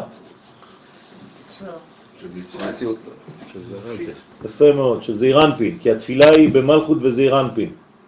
אבל אמרנו שהגאולה מתחילה מאיפה? יבוא מאיפה? מהחוכמה. אז מה עושים בחוכמה? בחוכמה לא מתפללים. חוכמה זה חיים. כלומר, מי שתקוע בזמן הגאולה, אני אגיד לכם דבר שהוא לא חינוכי, אל תגידו את זה לאף אחד, כן? בזמן הגאולה יהיה לכם קשה להתפלל. מאוד קשה להתפלל. למה? כי המדרגה של החיים תתגבר על המדרגה של התפילה. וזה לא בגלל שאתם פחות מחוברים לקדוש ברוך הוא, אתם מחוברים בצורה אחרת לחלוטין. וכאילו משתקים אתכם מלמעלה כדי להגיד לכם, תפסיקו להתפלל. אני, זה לא חינוכי, כן? אבל זה מה שהקדוש ברוך הוא אומר שם. אלא מה? תיסעו. בעתיק התליה מילתא, זה מדרגה אחרת שלא קשורה בכלל לתפילה, זה נקרא עתיק יומין. אז מה אתה צריך לעשות דה פקטו? להת, להתקדם, זהו, תמשיך ללכת, תפסיק לשאול שאלות. סוף. אם אתה מתחיל להתפלל, מה תעשה? אתה בעצם סוגר את האפשרות של הקדוש ברוך הוא להתערב במצב הזה. אז זה פרדוקס, אני מקווה שהבנתם, לא אמרתי לכם להפסיק להתפלל, אבל אתם תמשיכו להשתדל, תעשו מה שאתם יכולים, אבל אל תיכנסו לדיכאון בגלל שאתם לא יכולים, או לא מרגישים משהו. לא, להתפלל בהתקדמות, בסדר. זה מה שנקרא. זאת אומרת שבעצם התפילה האמיתית באותו רגע, היא זה כל להתקדם, מעשה זה ומעשה לחיות. שלך, וזה החיים שלך, ואתה תרגיש שכאילו כל אקט שאתה עושה בחיים הוא בעצם תפילה בפני עצמו. נכון, ולכן נכון. כאילו בתפילה עצמו, תרגיש איזושהי ריקנות כזאת. נכון. זה. גילוי- המלכות דרך הפסוק של דוד המלך, שאני תפילה. נכון, ואני תפילה. מה זה אומר? זה אומר בעצם שאתה לא צריך להסתמך רק על מה שאתה מרגיש. היום, אם אין לך חוויה, אז אתה חושב שלא קרה כלום. נכון? ככה אנחנו פועלים היום. לא הרגשתי כלום, לא קרה כלום. למה מי אתה? בגלל שאתה לא הרגשת, לא קרה כלום. זה מה שמחנכים את הילדים. איפה אז? צריך להיזהר. זה? יש מדרגות שאתה לא מבין אותן, אתה צריך פשוט להתקדם. תלך, תתקדם. כל הזמן בהתקדמות, כמעה כמעה, שעל שעל, צעד צעד, כן? זעיר פה, זעיר שם, צו לצו, קו לקו. עקב בצד אגודל. זאת אומרת, אנחנו מתקדמים במהלך שהוא לא פשוט בכלל, אבל מי שיחיה אותו, כן, אז הוא יקבל חוכמה. חוכמה זה חיים. החוכמה זה חיה בעליה. אנשים חושבים שתפילה זה לומר מילים. תפילה זה לשון קשר. האנשים יהיו בזמן הגאולה מקושרים בטבע. הם מחוברים כל רגע. הנשמה שלך לא צריכה להיכנס לבית כנסת כדי להתפלל, היא כל הזמן קשורה לבורא, לכן היא כל הזמן בתפילה. מדי פעם אתה נכנס לבית כנסת כדי להיפגש עם התפילה של הנשמה שלך. אז לא לבלבל בין הדברים, גם זה עוד מדרגה מעוותת, שמפחידה אנשים. לא עשית את זה, לא עשית את זה. האדם מחובר בצורה אחרת. יעקב אבינו היה מניח תפילין דרך הכבשים שלו. עכשיו, אני לא מחנך אתכם להפסיק את הכל, כן? חז ושלום. אני רק מרגיע את החוויה הלא פשוטה שאנשים עוברים, כי אני מקבל כל יום טלפונים. אני לא מצליח להתפלל, אני לא מצליח לעשות זה, אני לא... כן? אז מה אני צריך להגיד לאנשים? ת, ת, ת, תשתולל, תבכה, תעשה הכל כדי... אני אומר להם, תחיה, תתקדם. אני יודע שאתה בן אדם טוב, שאתה בן אדם מאמין, תחיה, תעשה מה שאתה יכול. תתקדם. אל תתייאש. אל תיפול למדרגה שלא כיוונתי, מזמן לא הצלחתי אפילו להתפלל, קשה לי לומר את המילים. יש מצב כזה. אז העין ב' יוצא משלושה פסוקים של ויסע ויבוא ויית, כן? ויסע מלאך האלוהים ההולך לפני בני ישראל וכו'. זה לפני הקריאת ים סוף. דהינון ו' ה' ו'. מה זה ו' ה' ו'? אני והוא, אתם זוכרים? אז השמות האלה הם פה. כן, כשאמרת אני והוא, הושיענה, לא אמרת אני והוא, אמרת אני והוא. אז הווהו הוא פה, זה השם הראשון. והאני זה השם המרכזי, כלומר של המלכות. אז אני והו הושיענה. זה סודות, זה לא, כן, הוא ואני.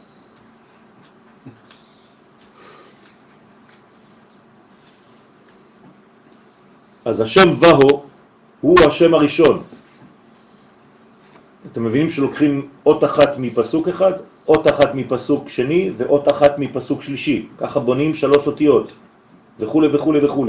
פעם באור ישר, פעם באור חוזר ושוב פעם באור ישר. זה כל ה... זה כל הטבלה הזאת. השם אני הוא שם זין, כלומר בול באמצע. בהתחלה, בחצי השני, כאילו התחלת החצי השני של שם עין ב' שמות. כי יש 72, אז ה-37 הוא 1 פלוס.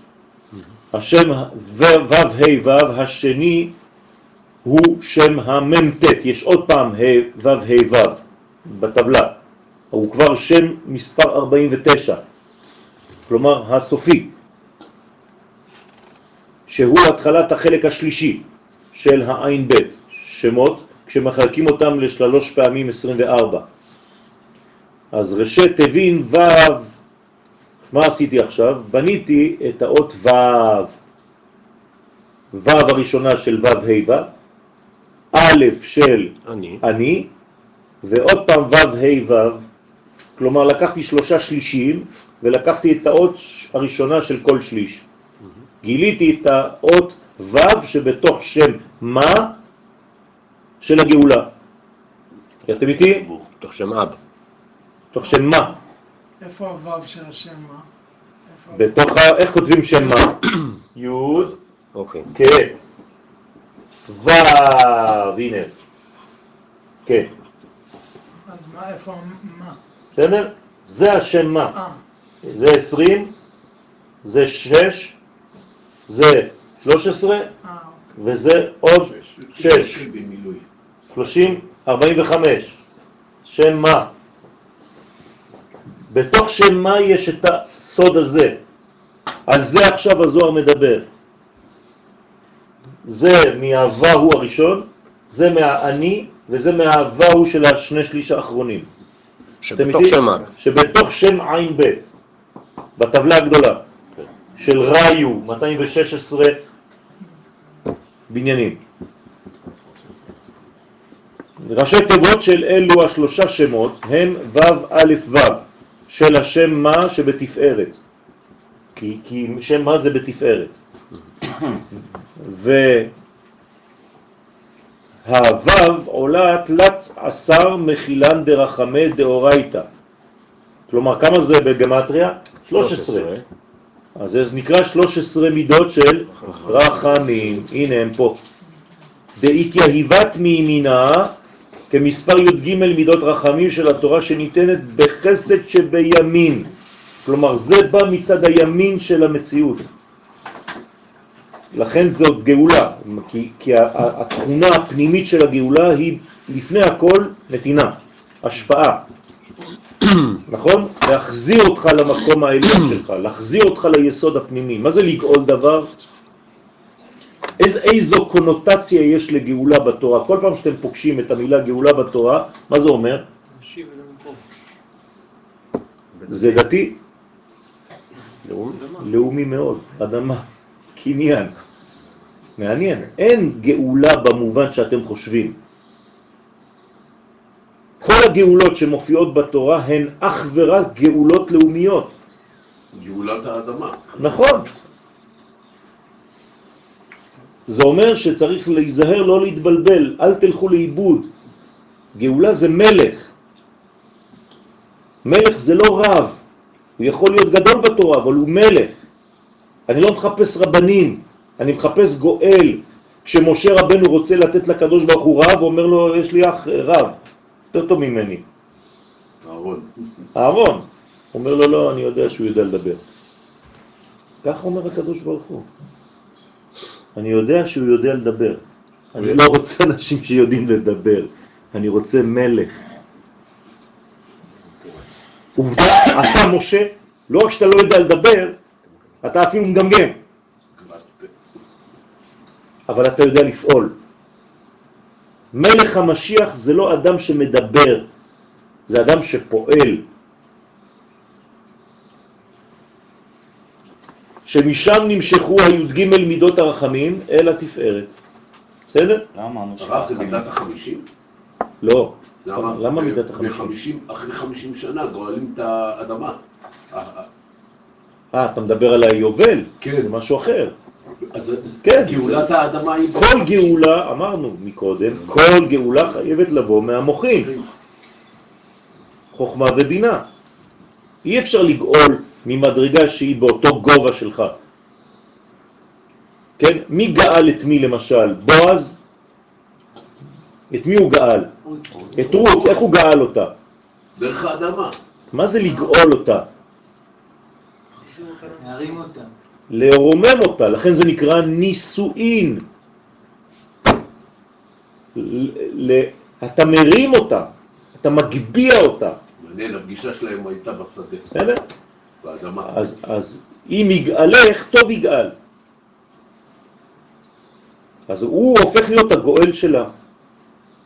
אני אגיד לכם משהו שקצת מפחיד, כן? כל בעל צריך להיות הגואל של אשתו. צריך לגאול את האישה. אם לא, היא נשארת בגלות. מידות הרחמים שאל התפארת הנוטה אל הימין, שעל ידם תהיה הגאולה. גלות פרטית או שאין גלות? יש גלות פרטית, בוודאי. כל מה שקורה בכלל, קורה גם כן בזעיר אנפין. אמרנו? בכל הרבדים. הכוס הזאת עכשיו היא בגלות. למה? כי לא ברכתי עליה. אם לא. ברגע שברכתי, זהו, הרמתי אותה. גאלתי את הנוזל שיש בפנים. אז אתה רואה שזה עד לפרטים קטנים בחיים, זה רזולוציות מאוד מאוד דקות. לפני שהגעתי לשיעור הייתי בגלות, וכולכם הייתם בגלות, יחסית למדרגה של השיעור. השיעור עכשיו גואל אותנו במידת מה. תרתי משמע. אז הרב הוא לא רב, הוא מש- הוא סוג של אה, נכון. גילוי משיח. נכון, נכון. מה זה רב? רב זה לשון הרבה. זהו. הרב זה לשון הרבה, ריבוי. אז אולי קצת למד יותר מאחרים, אבל הוא לא יכול לבדו, הוא צריך, אה, כולם, זה לא, זה, זה, לא להיכנס למדרגות ש, שיש לך זה, יש לך...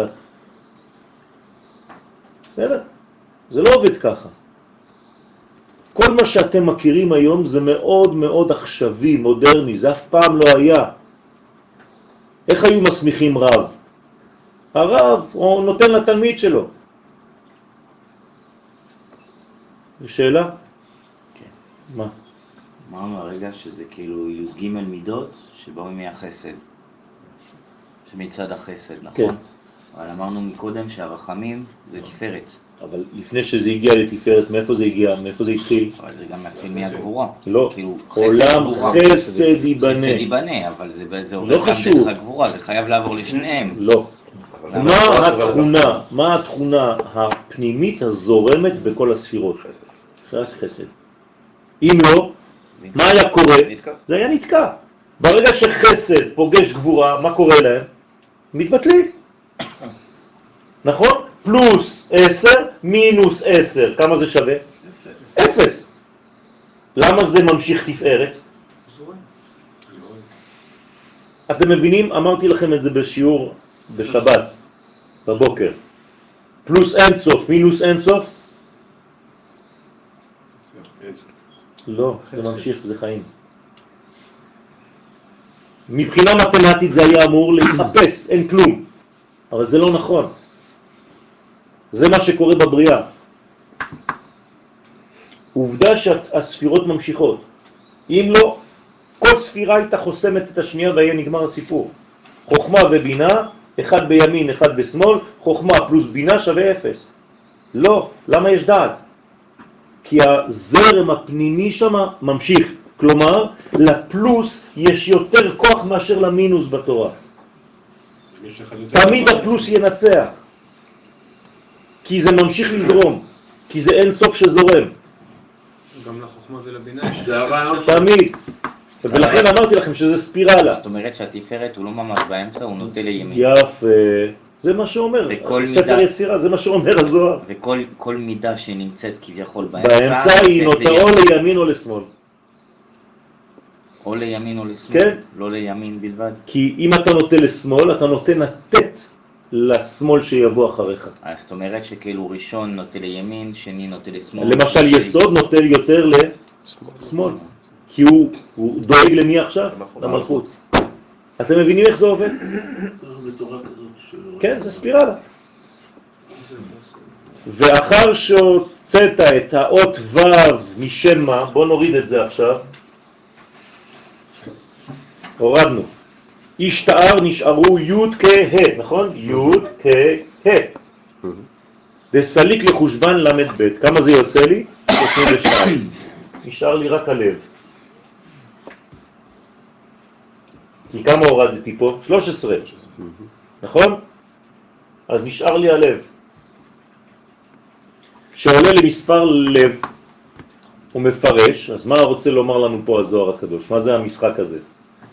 ואי הוא בית מין בראשית, אומר, זה האות בית של בראשית, היא אות לכל בית. מין בראשית שהיא אות ראשונה שבתורה, ואות למד לעיני כל ישראל שהיא האות האחרונה שבתורה. לרמוז על זעיר אנפין, כי מה זה תורה? כן. זעיר אנפין, בכללותה היא זעיר אנפין, נכון? שהוא כללות כל התורה שבכתב, מראשה ועד סופה. ועוד, אי הוא למד בית אלוהים דעובדה דבראשית. וכמה פעמים מופיע שם אלוהים בבריאת העולם? 32 פעמים. ועוד אלו הבית אותיות למד בית, הם סוד למד בית פעמים שם אלוהים הנזכר במעשה בראשית, שהם אורות הבינה. בראשית ברא, ברא, בריאה, בריאה. בריאה איזה ספירה זה? בינה. בינה. מקביל לבינה, בסדר? וזה שמיני עצר. ובראשית חוכמה. כלומר, בראשית חוכמה, ראשית חוכמה. ברא בריאה, בינה. אלוהים, גילוי הבינה. את השמיים זה אירנפין ואת הארץ מלכות. כלומר, הפסוק הראשון אומר לי, חוכמה, בינה, זה אירנפין מלכות. בתרגום חופשי. נכון? כלומר, מה קרה בעצם בפסוק הראשון בבראשית? י' כ' ו' כ'. מי שלא רואה את זה, אז הוא חושב שזה סיפורים, שמיים בארץ. זה, י' כו' כמופיע כבר שם ברמז. דעלי תמר שעליה נאמר כי יום נקם בליבי.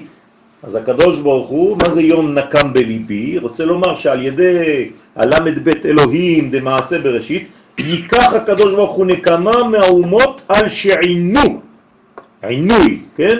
את ישראל בגלות. כלומר, היינו צריכים להיות בגלות, אבל הם אה, קצת אה, אהבו את זה, האומות, הגזימו. דפקו אותנו קצת יותר ממה שהיה צריך. ואחר כך הושנה גאולה היא ב- ברגע שאתם תראו תקופה שאומות העולם מקבלות על הראש אחת אחרי השנייה, בכל מיני איתני טבע וכל מיני דברים שעדיין זה היומן, כן? אחרי זה זה שנת גאולה היא באה. כלומר, כל אומה שעשתה נזק לעם ישראל בזמן ההיסטוריה שלה ולא עשתה תשובה על זה, היא תקבל על הראש ובצורות אה, שיתאימו לתקופה, לדור. כלומר, זה יתלבש בטבע, זה יהיה מלובש בטבע. דהיינו תחילת הגאולה.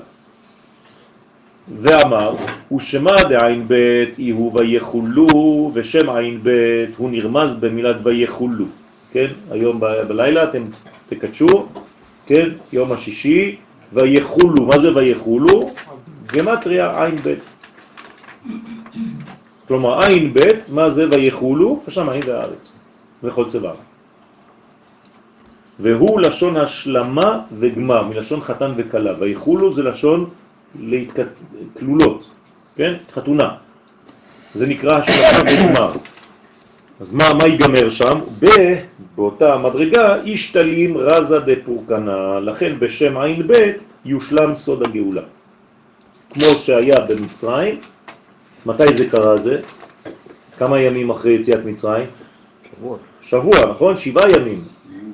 לא הופיע שם עין ב' שם במצרים, אלא שבעה ימים אחר כך. במילים אחרות היה תחילה והיה סוף.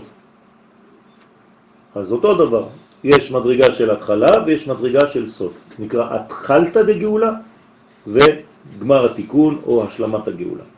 אז היום לא לבקש גאולה, לבקש גאולה שלמה, אנחנו כבר בתוך.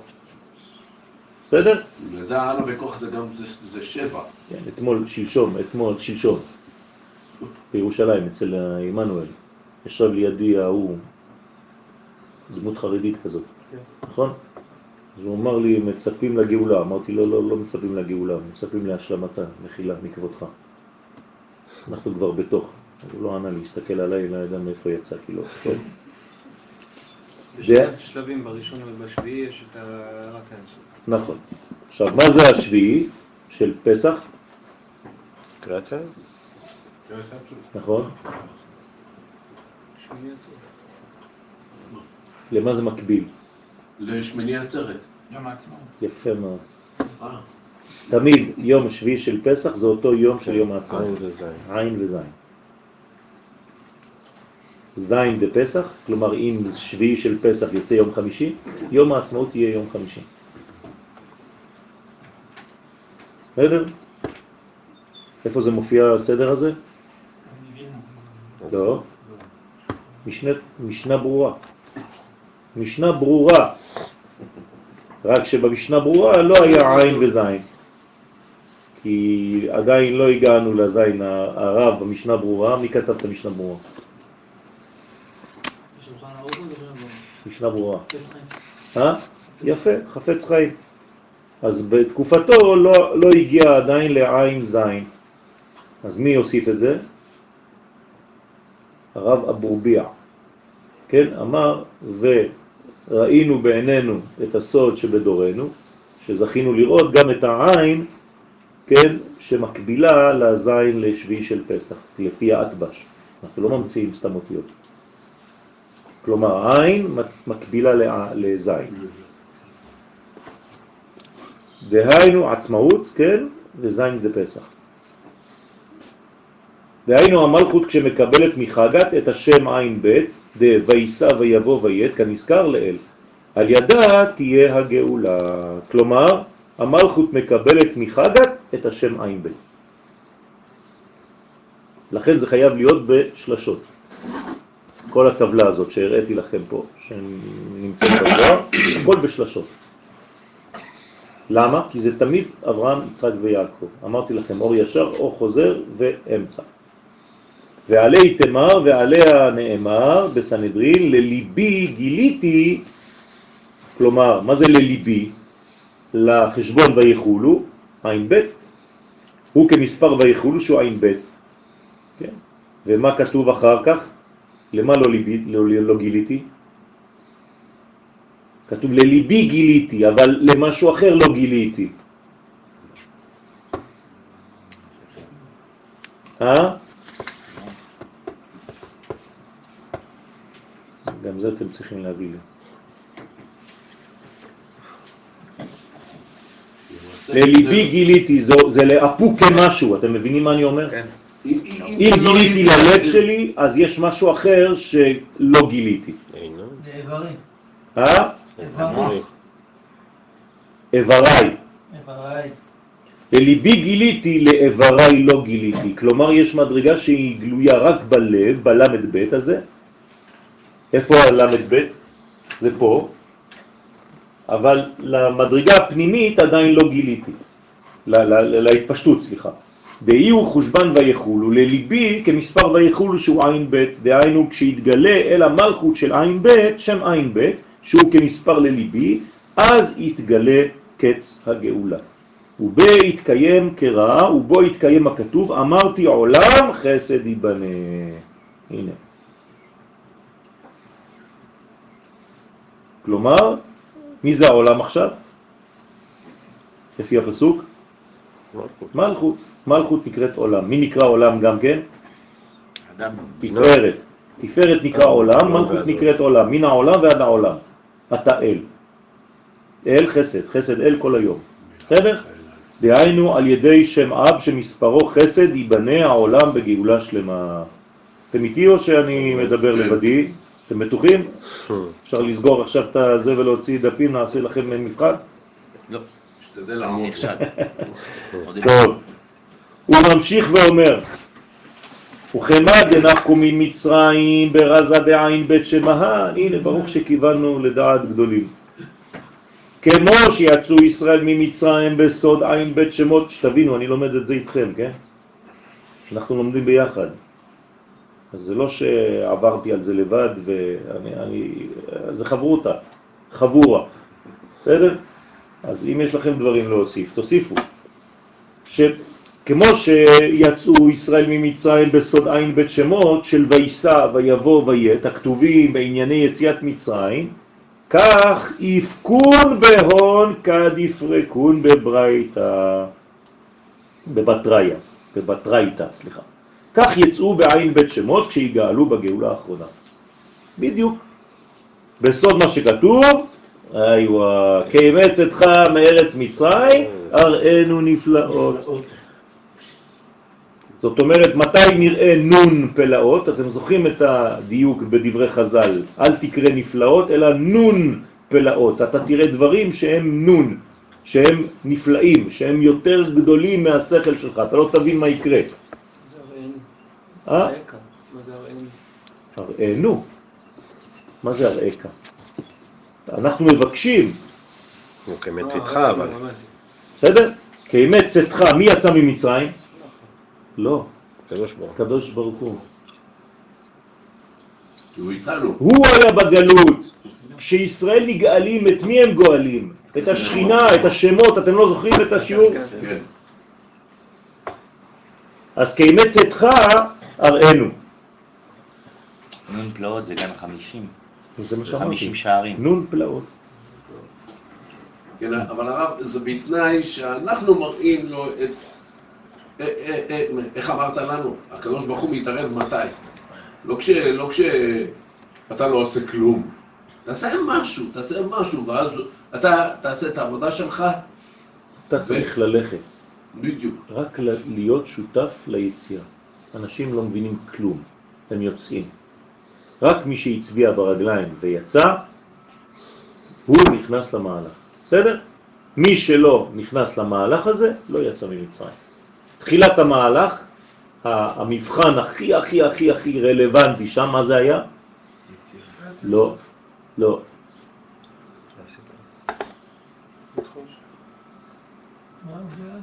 המבחן הרלוונטי ביותר שהיה כדי להיות שותף או לא שותף למהלך, יפה, זה לצבוע את המשקוף ואת שתי המזוזות בדם.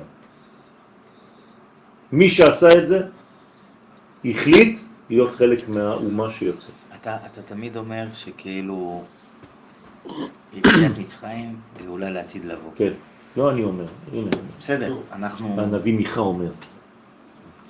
זה אומר שסופו של דבר בגאולה שיגיע, יש שני פרמטרים שכאילו היו בגאולה ואין מה לעשות איתם. הראשון הוא שאותם אנשים שרוצים להיגאל יצטרכו להתעסק בדם הזה נכון, ולשים את הדם הזה, ומי נכון. שלא יעשה, נכון, לא ייגאל. נכון. אז זה אומר שיש כן אפשרות של אותו חלק מהעם שילך שוב לאיבוד. אוקיי. זה החלק הראשון, נכון? אבל לאט לאט כתוב שלא יידח ממנו נידח. איך זה יהיה, אף אחד לא יודע, כך אומר הרמב"ם. זאת לא אומרת נדע איך שכן יהיו הדברים עד שיהיו. זאת אומרת שכן יהיו שיוני- שינויים בין הגאולה של מצרים לגאולה ש... כן, בוודאי, יש תוספת.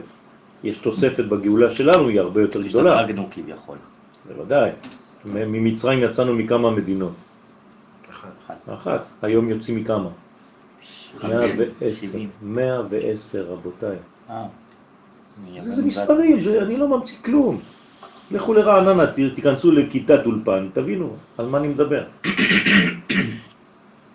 אחד מדבר בפרגוואי, השני מדבר ברוסית, השני, השני השלישי מדבר בזה, הרביעי מ- מפרס, החמישי צ'רתה, אתה לא מבין מה הולך. בהוא זימנה באותו הזמן התקיים מה שכתוב חסד השם. יש לי מבטא כזה, בסדר, נכון? ספרדית, הוא אומר לעצמי, זה... אתה בא משם אתה. Habla un poquito. טוב, אז באותו הזמן התקיים מה שכתוב חסד השם, שהוא השם עין ב' שמספרו חסד, שבחגת, דזעיר אנפין הנקרא הוויה. מלאה הארץ, ימלא וישלים את המלכות הנקראת ארץ. כלומר, המלכות תתמלא בשם הוויה. יהיה זיווג מלא בין שם הוויה לשם אדמי. זה נגיע למדרגה של אמן, זה נקרא אמונה. 91 בגמטריה, 9 ועוד 1, 10. כלומר, 9 מדרגות עליונות ומלכות שמגלה. שלמות. זה 91, לא סתם. זה שלמות. ועלי תמר וגם עליה נאמר, וחסדים מאיתך לא ימוש עוד לעולם. כלומר, באותו שלב החסד כבר לא ייגמר יותר. היו שלבים בהיסטוריה שהחסד בא והחסד הלך. אתם זוכרים מה הוא אומר? שמתעורר ואחרי זה חוזר לישון. בגאולה האחרונה אין יותר, נגמר. אין גלות אחרי הגאולה הזאת. לכן אנחנו בעזרת השם מובטחים שאנחנו כבר לא יוצאים מארצנו הפעם הזאת, נגמר. למרות כל מה שאתם שומעים מבחוץ. אנחנו בגאולה האחרונה, יש עובדות נבואיות למה שאני אומר לכם, שזאת הפעם האחרונה שחזרנו, אנחנו כבר לא יוצאים מפה. בעזרת השם אנחנו רק הולכים ובונים ועוד מעט נבנה גם את בית המקדש. איך זה יהיה בקונסטלציה הנוכחית, אף אחד לא יכול להגיד, נכון? כי אה, אין סיכוי בכלל שתבנה את בית המקדש היום, נכון? לכן זה דבר שהוא יבוא במדרגה שאתה לא מצפה לה בכלל. גבורה. יקרה משהו, יקרו דברים, שאתה תגיד, אה, לא ידעתי, לא הבנתי שזה יבוא מהצד הזה. כלומר, זה יבוא לנו ממדרגות מפתיעות מאוד. לא נבין איך זה יקרה. אתה תצפה לגאולה מפה, היא תבוא מפה. איך זה כזה ברור שזה בסדר. לא- עכשיו... אה, לכן אמרתי, יש נבואות, זה שיעור שלם בפני עצמו. בסדר? והרב קוק נותן לנו את השיעור הזה, ומסביר לנו שבעצם אין כבר גלות אחרי הגאולה הזאת. בן ישחי אומר שזה יהיה בסוף האלף השישי, כן, כל, כל גדולי ישראל מלמדים שזה זהו, זה השלב האחרון. לכן זה כבר לא ימוש, חסדים מאיתך לא ימוש, אין כבר יציאה של חסדים, לאט לאט זה רק ילך ויתרבה. כלומר, עם ישראל, אתה תראה את זה בחוש, יותר ויותר יצליח בכל התחומים. המדינה הזאת תצליח יותר ויותר בכל התחומים. ובחוץ, לאט לאט מי שלא יסכים ולא יקבל את המקום של עם ישראל בהיסטוריה האנושית, הוא רק ילך ויפול. כלומר, כל הצבעה נגד עם ישראל, לא חשוב איפה זה יהיה, כל מחשבה, כל דיבור נגד, יקבלו על הראש. ועכשיו במהירות עצומה. אתם מכירים את הספר החדש שיצא, נכון? עין בעין, של עיתונאי אה, אמריקאי בכלל לא קשור ליהדות, לא קשור לדת, לא כלום. הוא פשוט הלך והוציא סקר של לא יודע כמה, 20 או 30 שנה, אפילו יותר, מהקמת המדינה שלנו, וראה שכל פעם שהצביעו נגד עם ישראל, לא חשוב מאיפה בעולם, אחרי 48 שעות מקסימום קיבלו על הראש משהו חזק מאוד. הוא הלך והוציא את העיתונות, פשוט כתבי עיתונים, והוא עשה אחד ועוד אחד. ובסוף המסקנה שלו, אני לא מבין כלום, אני לא דתי, אני לא יהודי, אני לא מאמין, אני לא כלום, אבל יש לעם הזה השגחה, אני לא יודע מאיפה זה בא. כל מי שמנסה לחבל בהם, תוך 48 שעות מקבל על הראש. וכל הספר זה רק תיאורים כאלה. יכולים לקנות אותו בכל מקום עכשיו. עין בעין זה נקרא. כאילו יש עין אלוהית שדואגת לעם ישראל פה. ואנחנו בעצמנו לא רואים את זה. אז יאמרו בגויים הגדיל השם לעשות עם אלה. הם רואים מה שאנחנו בעצמנו לא רואים. אנחנו תמיד באים בשלב השני. ובתוכנו הרחוקים במרכאות רואים ראשונים, ואחרי זה הדתיים בסוף.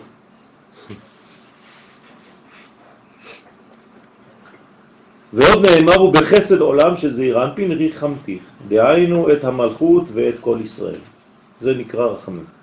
ובגינדה, לפי שהגאולה תהיה בחסד, כן, איזה שם זה חסד? י' כ' ו' כ'. הגאולה של מצרים הייתה באיזה שם?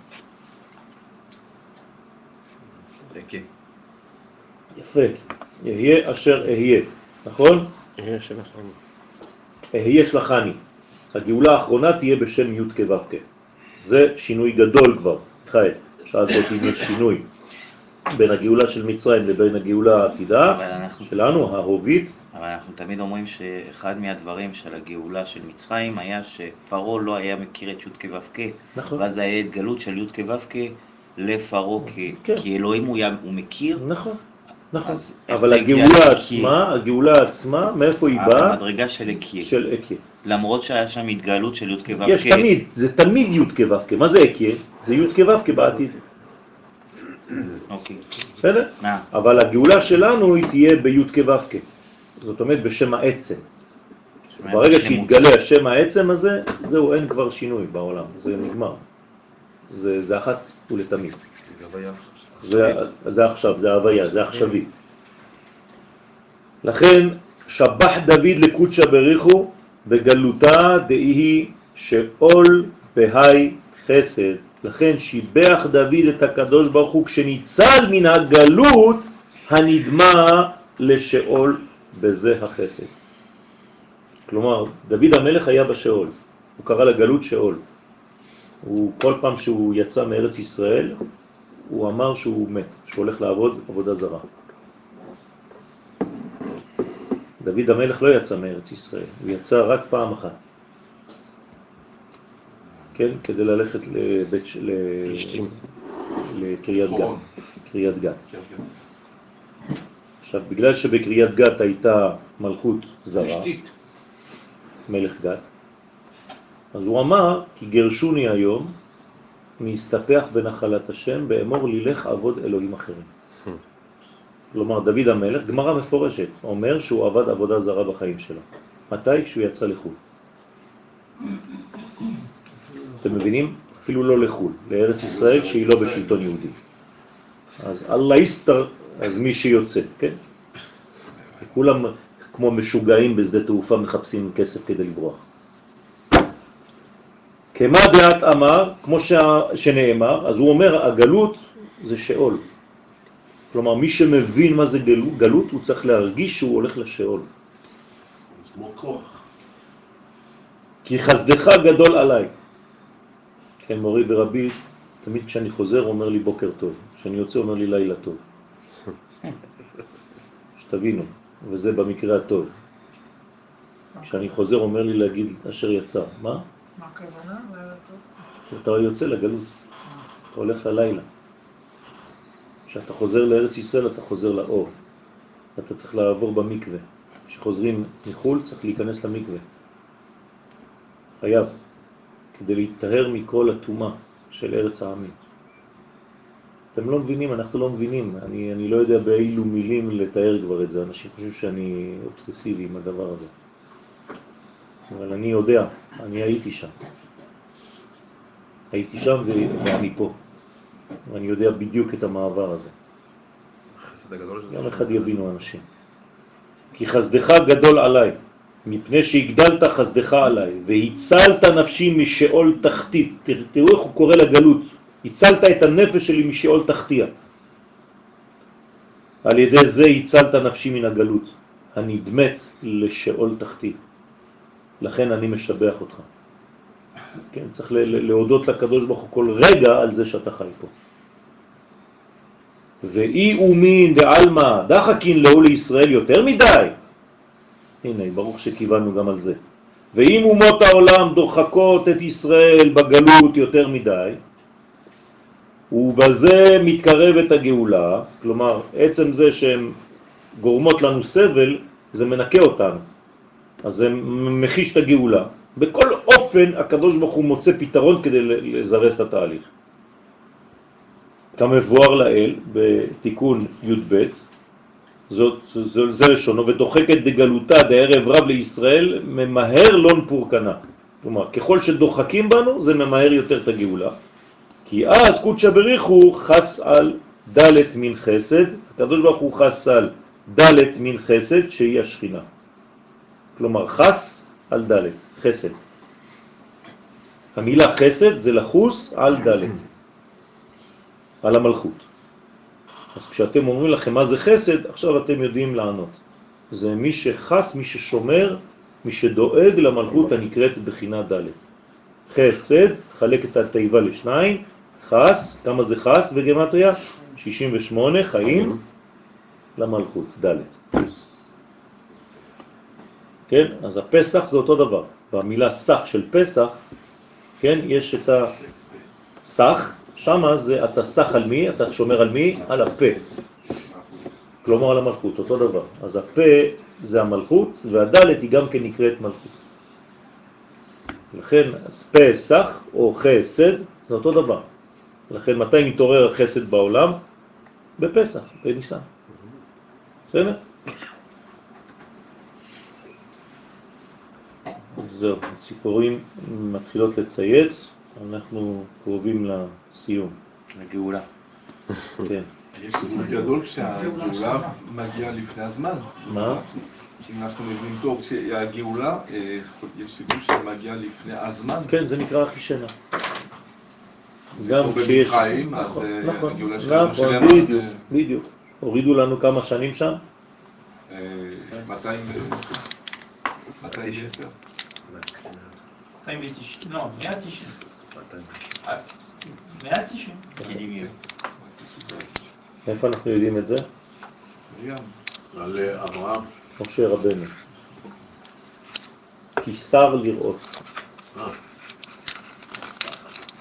שר זה 260, נכון? שר לראות. זאת אומרת שמשה רבנו לא הבין, חסר, חסר זמן. הקדוש ברוך הוא אמר לו, 400 שנה. 400 שנה אתם תהיו בגלות. אז תוריד 260, כמה נשאר? 140. כמה? 140. אז מה זה? מה אמרתי לכם עכשיו? 190. 190, אז איך זה עובד? 50 שנה. מי לא לקחנו בחשבון? תלוי ממתי סופרים. האם אתה סופר מזרד את יעקב למצרים? יפה. בסדר? אז ככה מגיעים ל-190. הוא מפרש דאי דלת, דלת בגלותה, שהיא דלה וענייה בגלות. אז איך קוראים למלכות? דלה וענייה, דלת. כן? יזל מים. מדלייב, לא מדלייב. אתה שומע את המים. ואית קיים קרבה, כולם בהרמוניה. כל העולם הזה זה סימפוניה אחת גדולה, רק אתה צריך לדעת לשמוע את הכל. אז יתקיים פסוק זה בישראל בטרם תחיל ילדה. כלומר, קודם שתבוא חבלי משיח, ייוולד ויתגלה משיח. זאת אומרת, הקדוש ברוך הוא לא ייתן לנו להגיע לכל הכאב העצום כן, של, ה, של הלידה. אז יהיו חבלי משיח, אבל החבל, החבלות האלה, החבלים האלה, זה יהיה בסוד מחבלים. לכן קוראים לה מחבלים שליאת המשיח, כל העולם נכנס עכשיו למערכת של טרוריסט, מחבלים.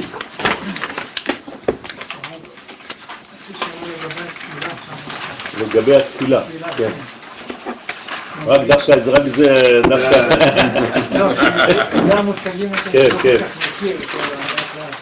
אבל לגבי התפילה, שכאילו יש גם את העניין, שזה גם באמת העניין שהטבע הוא יותר אה, יותר פועל פה, ואנשים לא מחוברים, ויש גם את העניין שאדם שקצת אה, עובד על עצמו, מזדכך, או ש- או שאם יש עליו קליפות, אז הוא לא מרגיש את התפילה, אז אז זה כאילו גם גם וגם. כן. זאת אומרת, אדם ש...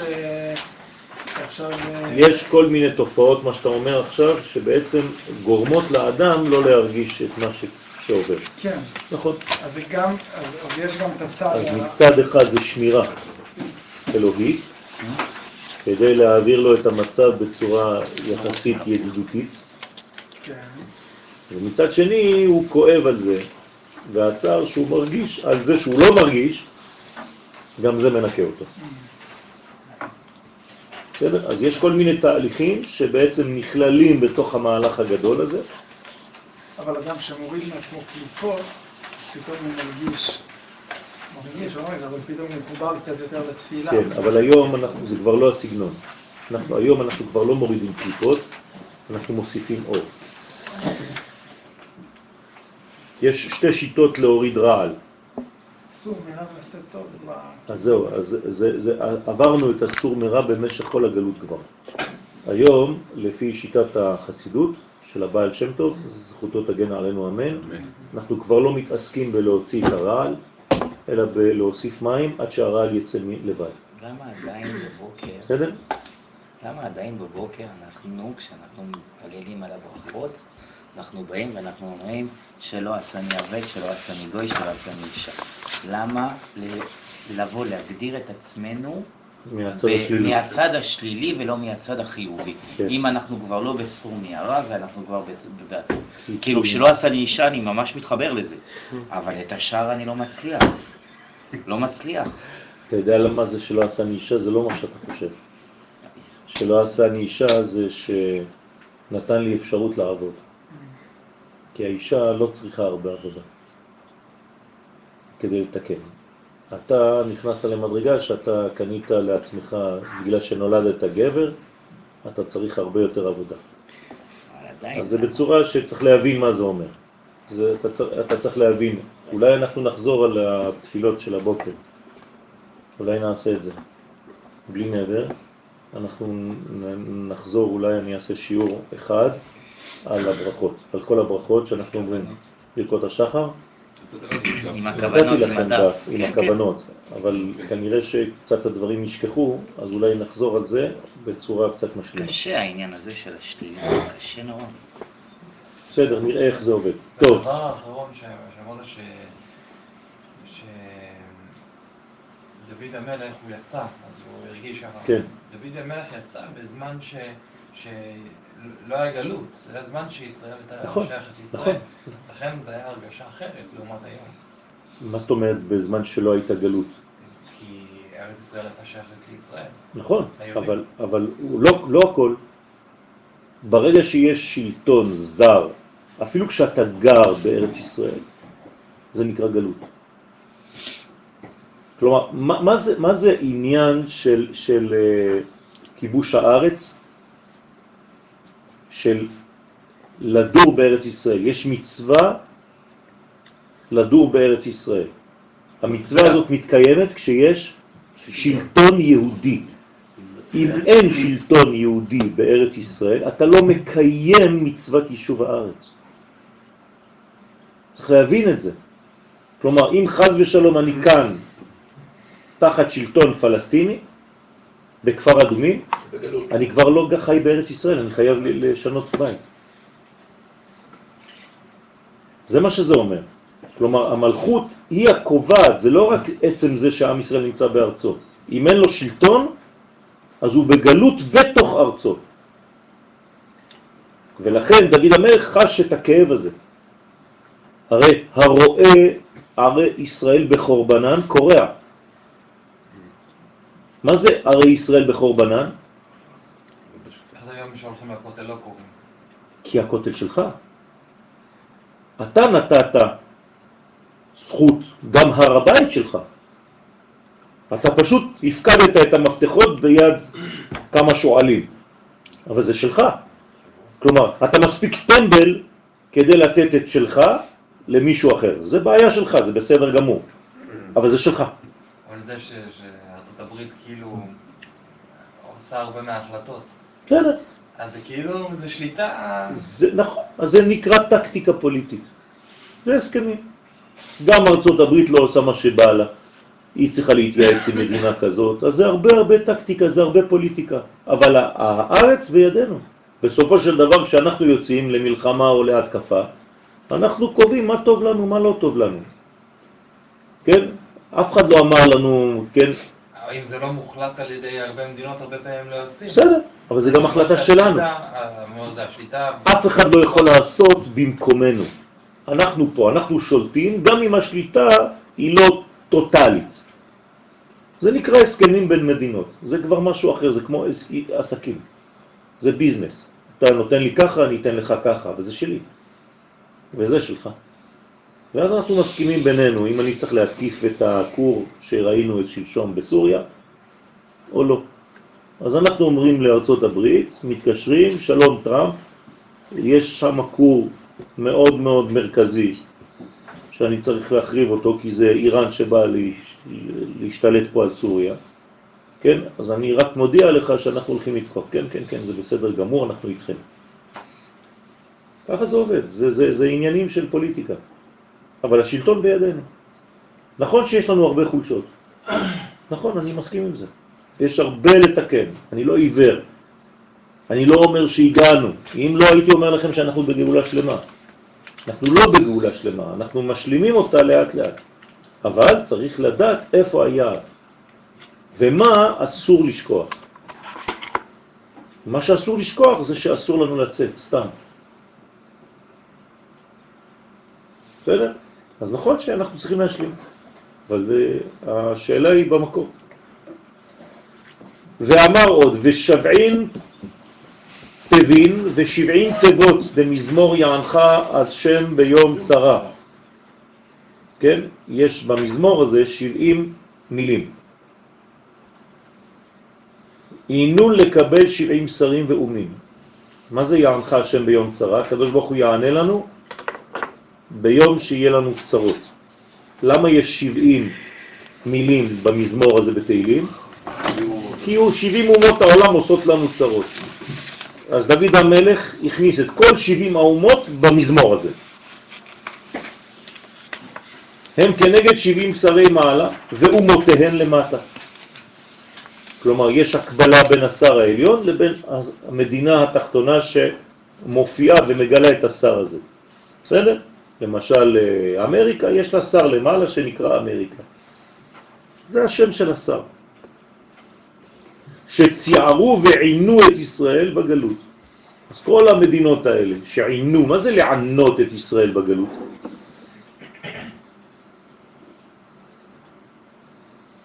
ויענונו, כן? 400 שנה, כן? כתוב.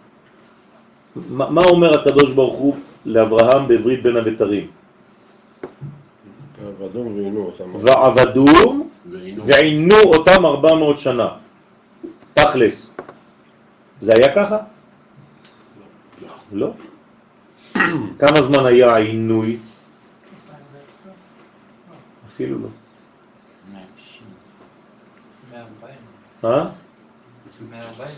אפילו לא. יורד ההתחלה, יורד הסוף. אה, מלא יורד. רד חצי. כל הזמן, עד שיוסף נפטר, אין, אין שום, שום עינוי. כלומר, העינוי מתחיל ב"ויקום מלך חדש על מצרים אשר לא ידע את יוסף". זאת אומרת, זה נשאר רק 85 שנים, עד שמשה מתגלה. אז למה כתוב ועינו אותם 400 שנה? משמע שהעינוי זה לא מה שאתה חושב. עצם זה שאתה לא יכול לגלות את האלוהות, אתה כבר בעינוי. כלומר, אתה יכול לחיות באמריקה, בלס וגאס, מלא כסף, תחון. אתה נקרא בדיבור אלוהי מעונה, כי אתה לא חי את החיות, את החיים שלך, את הזהות שלך, את המהות שלך, אתה לא יכול להתגלות בכלל. זה לא נקרא חיים. אתה חושב שאתה חי. אז אנשים חושבים שלהיות בעינוי זה לדאוג ולהיות כל הזמן. זה לא נכון. זה פשוט לא לחיות את החיים שלך. זה, זה במבחן, חז ושלום, אני לא, אני לא רוצה לקטרג, כן? אבל זה במבחן פשוט מאוד, המורה לוקח את המבחן שלך, 50 שנה, 60 שנה, 70 שנה, עושה לך ככה, אפס. אתה מחוץ לנושא בכלל. לא היית במקום הנכון, לא עשית כלום ממה שאמרתי לך.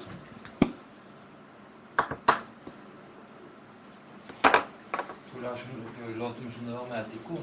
מה? כי לא עושים שום דבר בתיקון, כל התיקון של העולם הזה, זה, בשביל לעולם הבא. מה זאת אומרת?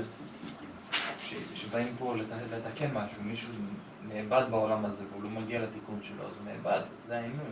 שהוא מגיע, הוא צריך לחזור, והוא לא עושה שום דבר. נכון. אז מה זה אומר? זה אומר שבעצם מתי אתה עושה משהו?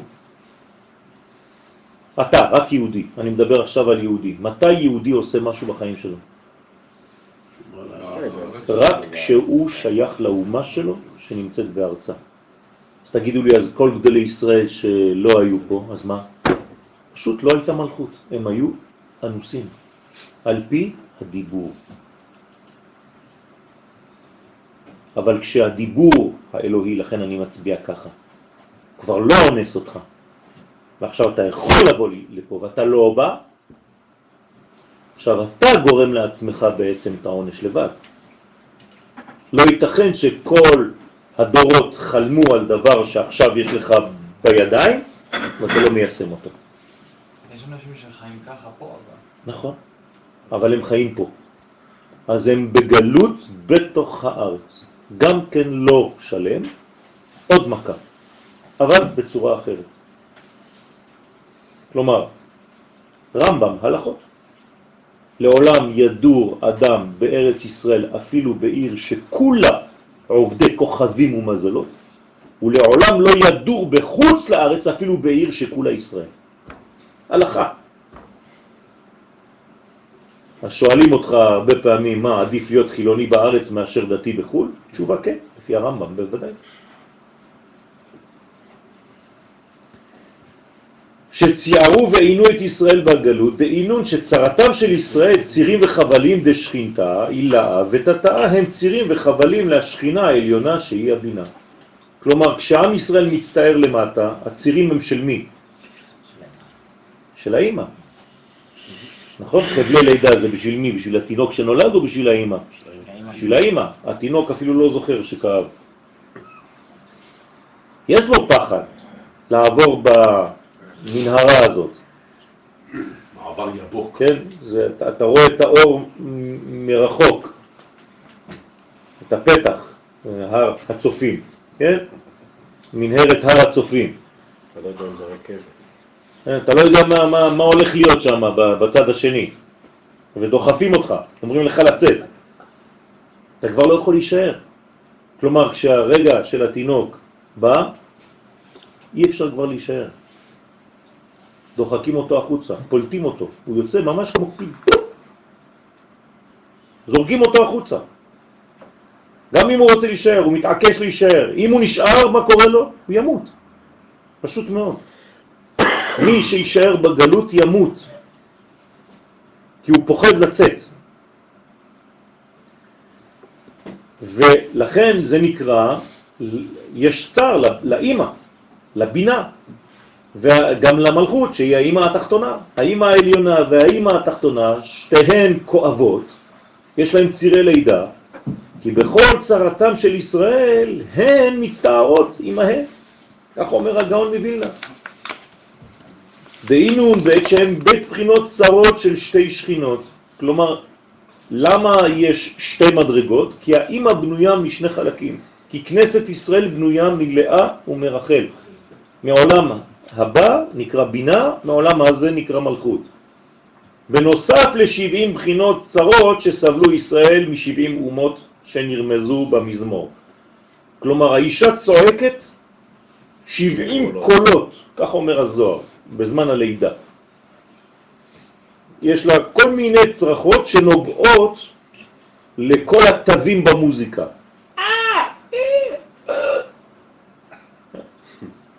כל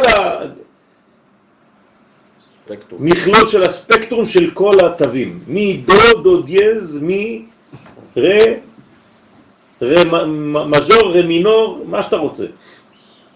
הכל היא צועקת. כלומר, כל הסגנונות של הצעקה יוצאות ממנה. זה עם ישראל צעק את כל הצעקות האפשריות בגלות. כן. הרי עין ב' כנגד העין ב' שמות. אז לכן יש לנו 70 פלוס 2, זה עין ב'. אז יש לנו גם עין ב' בכל הצעקות שצעקנו במשך כל הגלות, נגד 70 אומות העולם, ועוד שתי אימהות שבוכות, וכנגד זה יש עין בית שמות שעל ידם תהיה המתקת הגלות. אנחנו חייבים עכשיו גם כן שמישהו ימתיק אותנו ב-72 קולות אלוהים, קולות מהשמיים. שעל, כנגד הדור שצעקתי, הוא יבוא יגיד לי דו דו. כן, תירגע. כן. כנגד המי הוא יגיד לי, לפני מי אתם מתארים? בסדר? וכו' וכו'.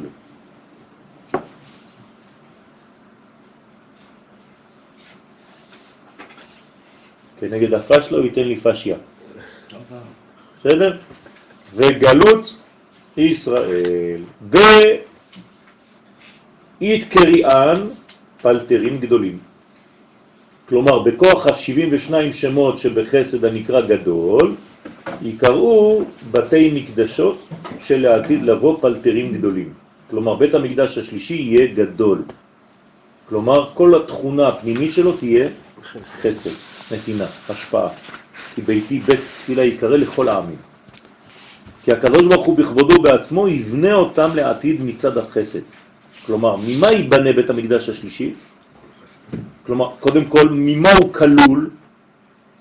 למה הוא קורא לזה יבנה אותם? והשני. כי זה הראשון והשני בתוך השלישי. כלומר, כמה בתי מקדש יהיו בתוך בית מקדש אחד? שלושה. אתם מבינים מה זה בית שלישי? הוא לא רק שלישי, הוא משולש. זה הסוד. אבל אמרת שיש, שהמלכות והבינה. כן, אבל עכשיו, נכון, המלכות והבינה. אה, והתפארת? לא, המלכות והבינה כשהם ביחד, מה הם בונים? את המדרגה השלישית. שהיא? שהיא? בית המקדש השלישי. מה זה בית המקדש השלישי? אם אני מחבר מלכות ובינה, מה עשיתי? מה זה מלכות פלוס בינה? בואו נשאל את זה ככה, יותר קל. עשר, קומה שלמה. יפה מאוד. זה ה' וה'. זה מדרגה שלמה של עשר, זה הכל. כלומר, זה לא יהיה ספירה אחת, זה יהיה כל הספירות, זה ספירת קטר שכוללת את הכל. הקטר הוא מעל המילה. זה, לכן הוא, הוא עשר. הקטר הוא בכלל לא, לא, לא נמצא בתוך הספירות. אם אני סופר את הקטר, אסור לי לספור את הדעת. ואנחנו סופרים את הדעת, אז אנחנו לא סופרים את הקטר. זה אומר שהוא הכולל את הכל. הדעת היא מעל התפארת. יפה, אז אני רוצה להגיע למצב שאני מדבר בו עכשיו. הזוהר אומר לי כי בכבודו בעצמו יבנה אותם לעתיד מצד החסד. כלומר, כולם יהיו כלולים ממידת החסד. גם בית המקדש הראשון שחרב יחזור, זה התיקון שלו. הרי הקדוש ברוך הוא לא יכול, מה, אז מה, בשביל מה הוא היה? בשביל מה היה הבית הראשון? בשביל מה הוא חרב? בשביל מה נשברו הלוחות הראשונים? מה, זהו, זה הלך? אנחנו חייבים, אתם מבינים שיום אחד אנחנו חייבים לחזור ללוחות הראשונים, הם לא סתם ירדו לעולם. אם בית מקדש היה בעולם ראשון וחרב, אנחנו חייבים יום אחד לתקן אותו. איפה הוא יהיה? בתוך הבית השלישי. אם נבנה בית שני יום אחד, הוא לא חרב סתם, הוא יהיה הבית השלישי. כי הוא היה בפוטנציאל בהתחלה. הוא לא סתם היה בפוטנציאל, הוא ירד, משמעות הדבר שהקדוש ברוך הוא רצה אותו. רק שמשהו התפקשש בדרך, אני צריך לתקן עכשיו. כלומר, הבית השלישי הוא הכל כלול מהכל, בכל מכל כל. אם יש, בדיוק.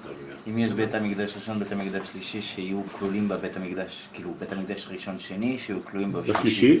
זה אומר שיש ללוחות הברית הראשונים, לוחות הברית. השני, לוחות הברית השלישי. בוודאי. וזה זה החיבור. מה, מה יהיה, ב, ב, מה זה הלוחות השלישיים?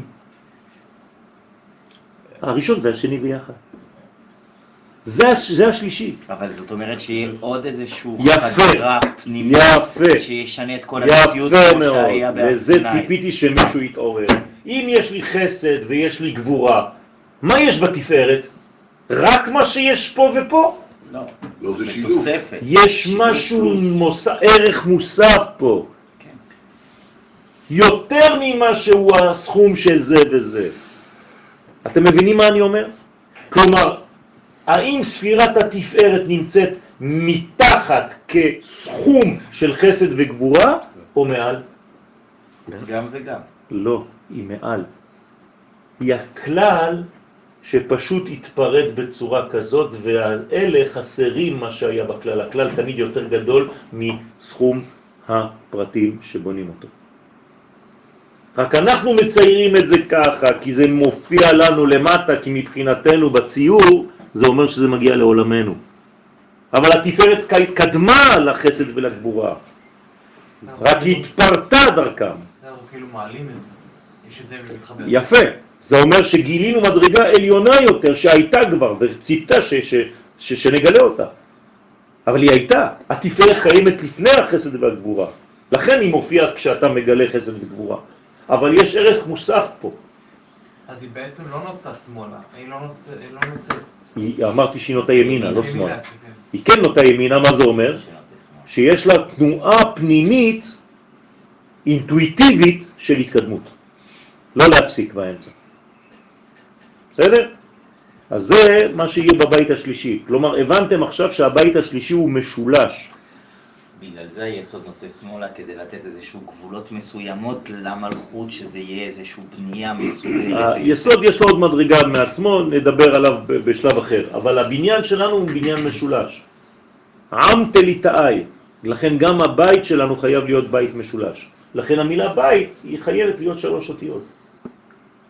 למעשה, לוחות הברית השלישיים שיהיו, הם, לא, הם, הם יהיו כמרובע, כמו שסיפרת לנו, שאפשר לראות מכל הצדדים, נכון? זה היה הלוחות הראשונים. לוחות ראשונים. עכשיו, אנחנו קיבלנו לוחות שניים, שהם יותר אנושיים. נכון. אנחנו ב, ב, ב, בתורה החדשה, מה זה נקבל, מה שהוא אמר עכשיו מיכאל, נקבל לוחות שלישים. אנחנו לא נקבל שום דבר, אבל נלמד תורה שהיא מבחינת הלוחות השלישיים. כלומר, חיבור של לוחות ראשונים ולוחות שניים, יחד. אבל בטח שיהיה איזשהו זמן מסוים, במיקום מסוים, שיהיה איזשהו אירוע מסוים שיחדור למציאות, זה, כמו שהיה. כי זה בית המקדש. בסופו של דבר... זה בית המקדש. אז זה. אז בתוך זה בית זה המקדש. בתוך בית המקדש אתה תקבל, מתוך בית המקדש אתה תקבל מדרגה עליונה. זאת אומרת שבבית המקדש השלישי כן. זה לא רק כהן גדול שנכנס. נכון, בוודאי שלא. יש מדרגה, כל עם ישראל הופכים להיות כהנים. וגוי קדוש. דרך אגב, עושים בבדיקה, אם אתם רוצים לעשות בדיקה, לדעת אם אתם כהנים, בנתניה יש בדיקת דם, לדעת אם אתם כהנים. כן, יש גן אחד משותף לכל הכהנים, אני עוד מעט הולך לעשות את הבדיקה הזאת עם אבא של אוריאל, כן, יוהן. כדי לראות אם אני מזן של כהנים או לא. אפשר לעשות את הבדיקה הזאת היום. גילו מבחינה מדעית שלכהנים לכולם יש גן אחד, אם את מוצאים לך את זה בבדיקת הדם המיוחדת הזאת, אתה יודע אם אתה שייך לכהונה או לא. אתם מבינים איך המדע משתלב להיסטוריה שלנו? מה זה אומר? אמא שלי באה מבית- כהנים. אז בוא לעשות את הבדיקה איתנו גם אתה. בסדר, אז יש לי את הגן, אבל זה לא הופך אותי להיות כהן. לא, אם אתה, כן, אם אתה, אם יש לך את הגן אתה כהן, נגמר. אתה צריך לעלות ולברך ברכת כהנים. אתה הולך לעלות ל- לתורה כמו כהן? בוודאי. אבל הכהן הולך אחרי האבא. מה? לא. לפני החג הכי קל להיות. זה, אה, נכון, אה, עכשיו, נעלמו הגר, מאיתנו, לא- אנחנו לא יודעים עכשיו. הבנתי. אה, קוראים לאורי אריאל, אורי אריאל, מאיפה הוא כהן? כי יש לו גן של כהנים. אז הרבה גילו את הכהונה שלהם. אתה יכול להיות כהן? אז אתה חייב לעשות את המבחן הזה. אמא שלי מבית כהנים. אה, יכול להיות שהעבירה לך את הגן הזה, אז מה? ואז אתה כהן.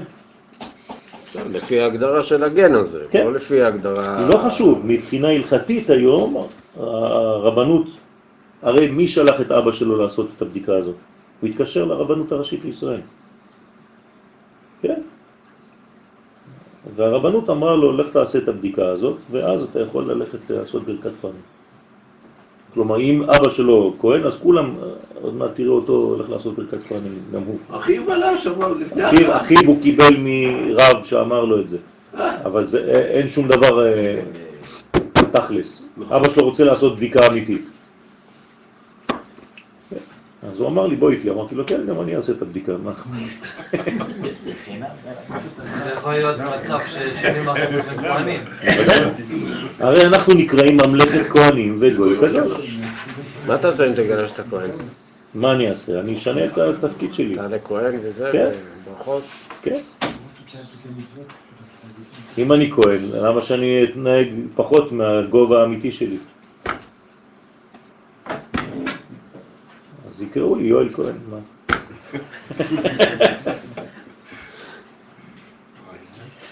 אתה רוצה? קבל פלאפל.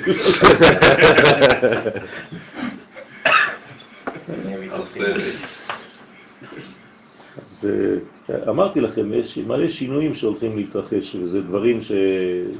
זה נראה, זה כאילו אם היית מדבר על הדבר הזה לפני עשר שנים, היו אומרים לך, תגיד, אתה חולה רוח, נכון? שיר חדש. זה פשוט דברים שמעוררים את השכל. שחת כתוב. אה? שחת כתוב. אני אשלח לך את הכתובת? אתה רוצה לעשות בדיקה? הדאוד הכתיב, בכלל בכפר, כשיש ברכת כהנים, חצי בית כנסת כבר שם. נכון. מפחיד. גולדנברג. כשהם יוצאים ליטול ידיים, אתה אומר, מה קרה פה? בשנים הראשונות, כשהגענו, לא ידענו מה קרה. אני רואה את כולם יוצאים, אמרתי, נגמרה התפילה. מה זה?" אומות העולם אז. הד- כן. אה, הדאוד הכתיב, זה שכתוב, גדולים מעשה השם. מה זה גדולים מעשה השם? כל המעשים ביחד, בית ראשון, בית שני ובית שלישי. הבתי מקדשות יהיו גדולים לפי שיהיו מעשה הקדוש ברוך הוא בעצמו. וקודשא בריחו בהתקרא גדול, והקדוש ברוך הוא מבחינת חסד נקרא גדול, כמה דעת אמר, כמו שנאמר, גדול אדוננו ורב כוח. ויבנה את בית המקדש בכוח מידת החסד הנקרא גדול, ובסלקין ישראל לגדולה, ועם ישראל אז יעלה לגדולה, אף אחד לא יכול לעצור אותו כבר. ובעין בית שמות שבחסד הנקרא גדול יעלו ישראל לגדולה בעת הגאולה. זה, אנחנו חיים את זה עכשיו, אנחנו מתחילים לעלות בגדולה, רבותיי. אתם לא מבינים באיזה מצב אנחנו בעולם ביחס למה שהיינו לפני 80 שנה. זה, זה סיפור אחר. ומי שרואה את זה, מי שמבין את זה, כי עין בעין יראו בשוב השם ציון, צריך עיניים מיוחדות, ותחזנה עינינו. למה קראו לך צוריאל? בגלל שאבא שלך ואימא שלך ראו שיש ניסים במלחמת ששת הימים, נכון? זאת אומרת שזה אנשים, רב גדול בישראל, שמבין שקורה משהו, הוא רוצה לקבוע את ההיסטוריה הזאת בבן. אבל אם הוא היה אומר, סתם שטויות, זה לא קשור לגאולה שלנו, אז הוא היה קורא לך כישלון. אבל לא, צור יהיה העוצמה, הצור של עם ישראל שהופיע בצה"ל, נתן לו את השם הזה, וכו' וכו'. ככה צריך לחיות, רבותיי. כשקורה משהו בהיסטוריה בזמן שיהיו לכם ילדים, תביאו את הכוח הזה, תלבישו על הילד שיוולד. שבת שלום. למטה, נכון? כן, בחלק השמאלי. תודה רבה. כל כך התגעגעתי. תמיד כיף. בעזרת השם, תודה לכם. והתקדש. אמן. אמן. אמן. יכול בכל בכל בית ישראל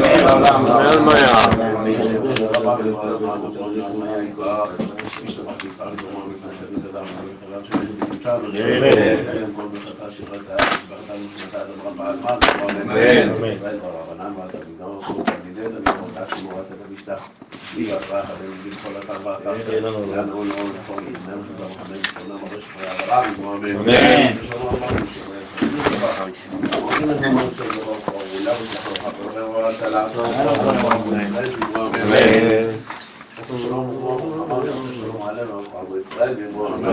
ומי ששומר על הדת שיביא אותה שבוע חודש הבא. טוב ומבורך.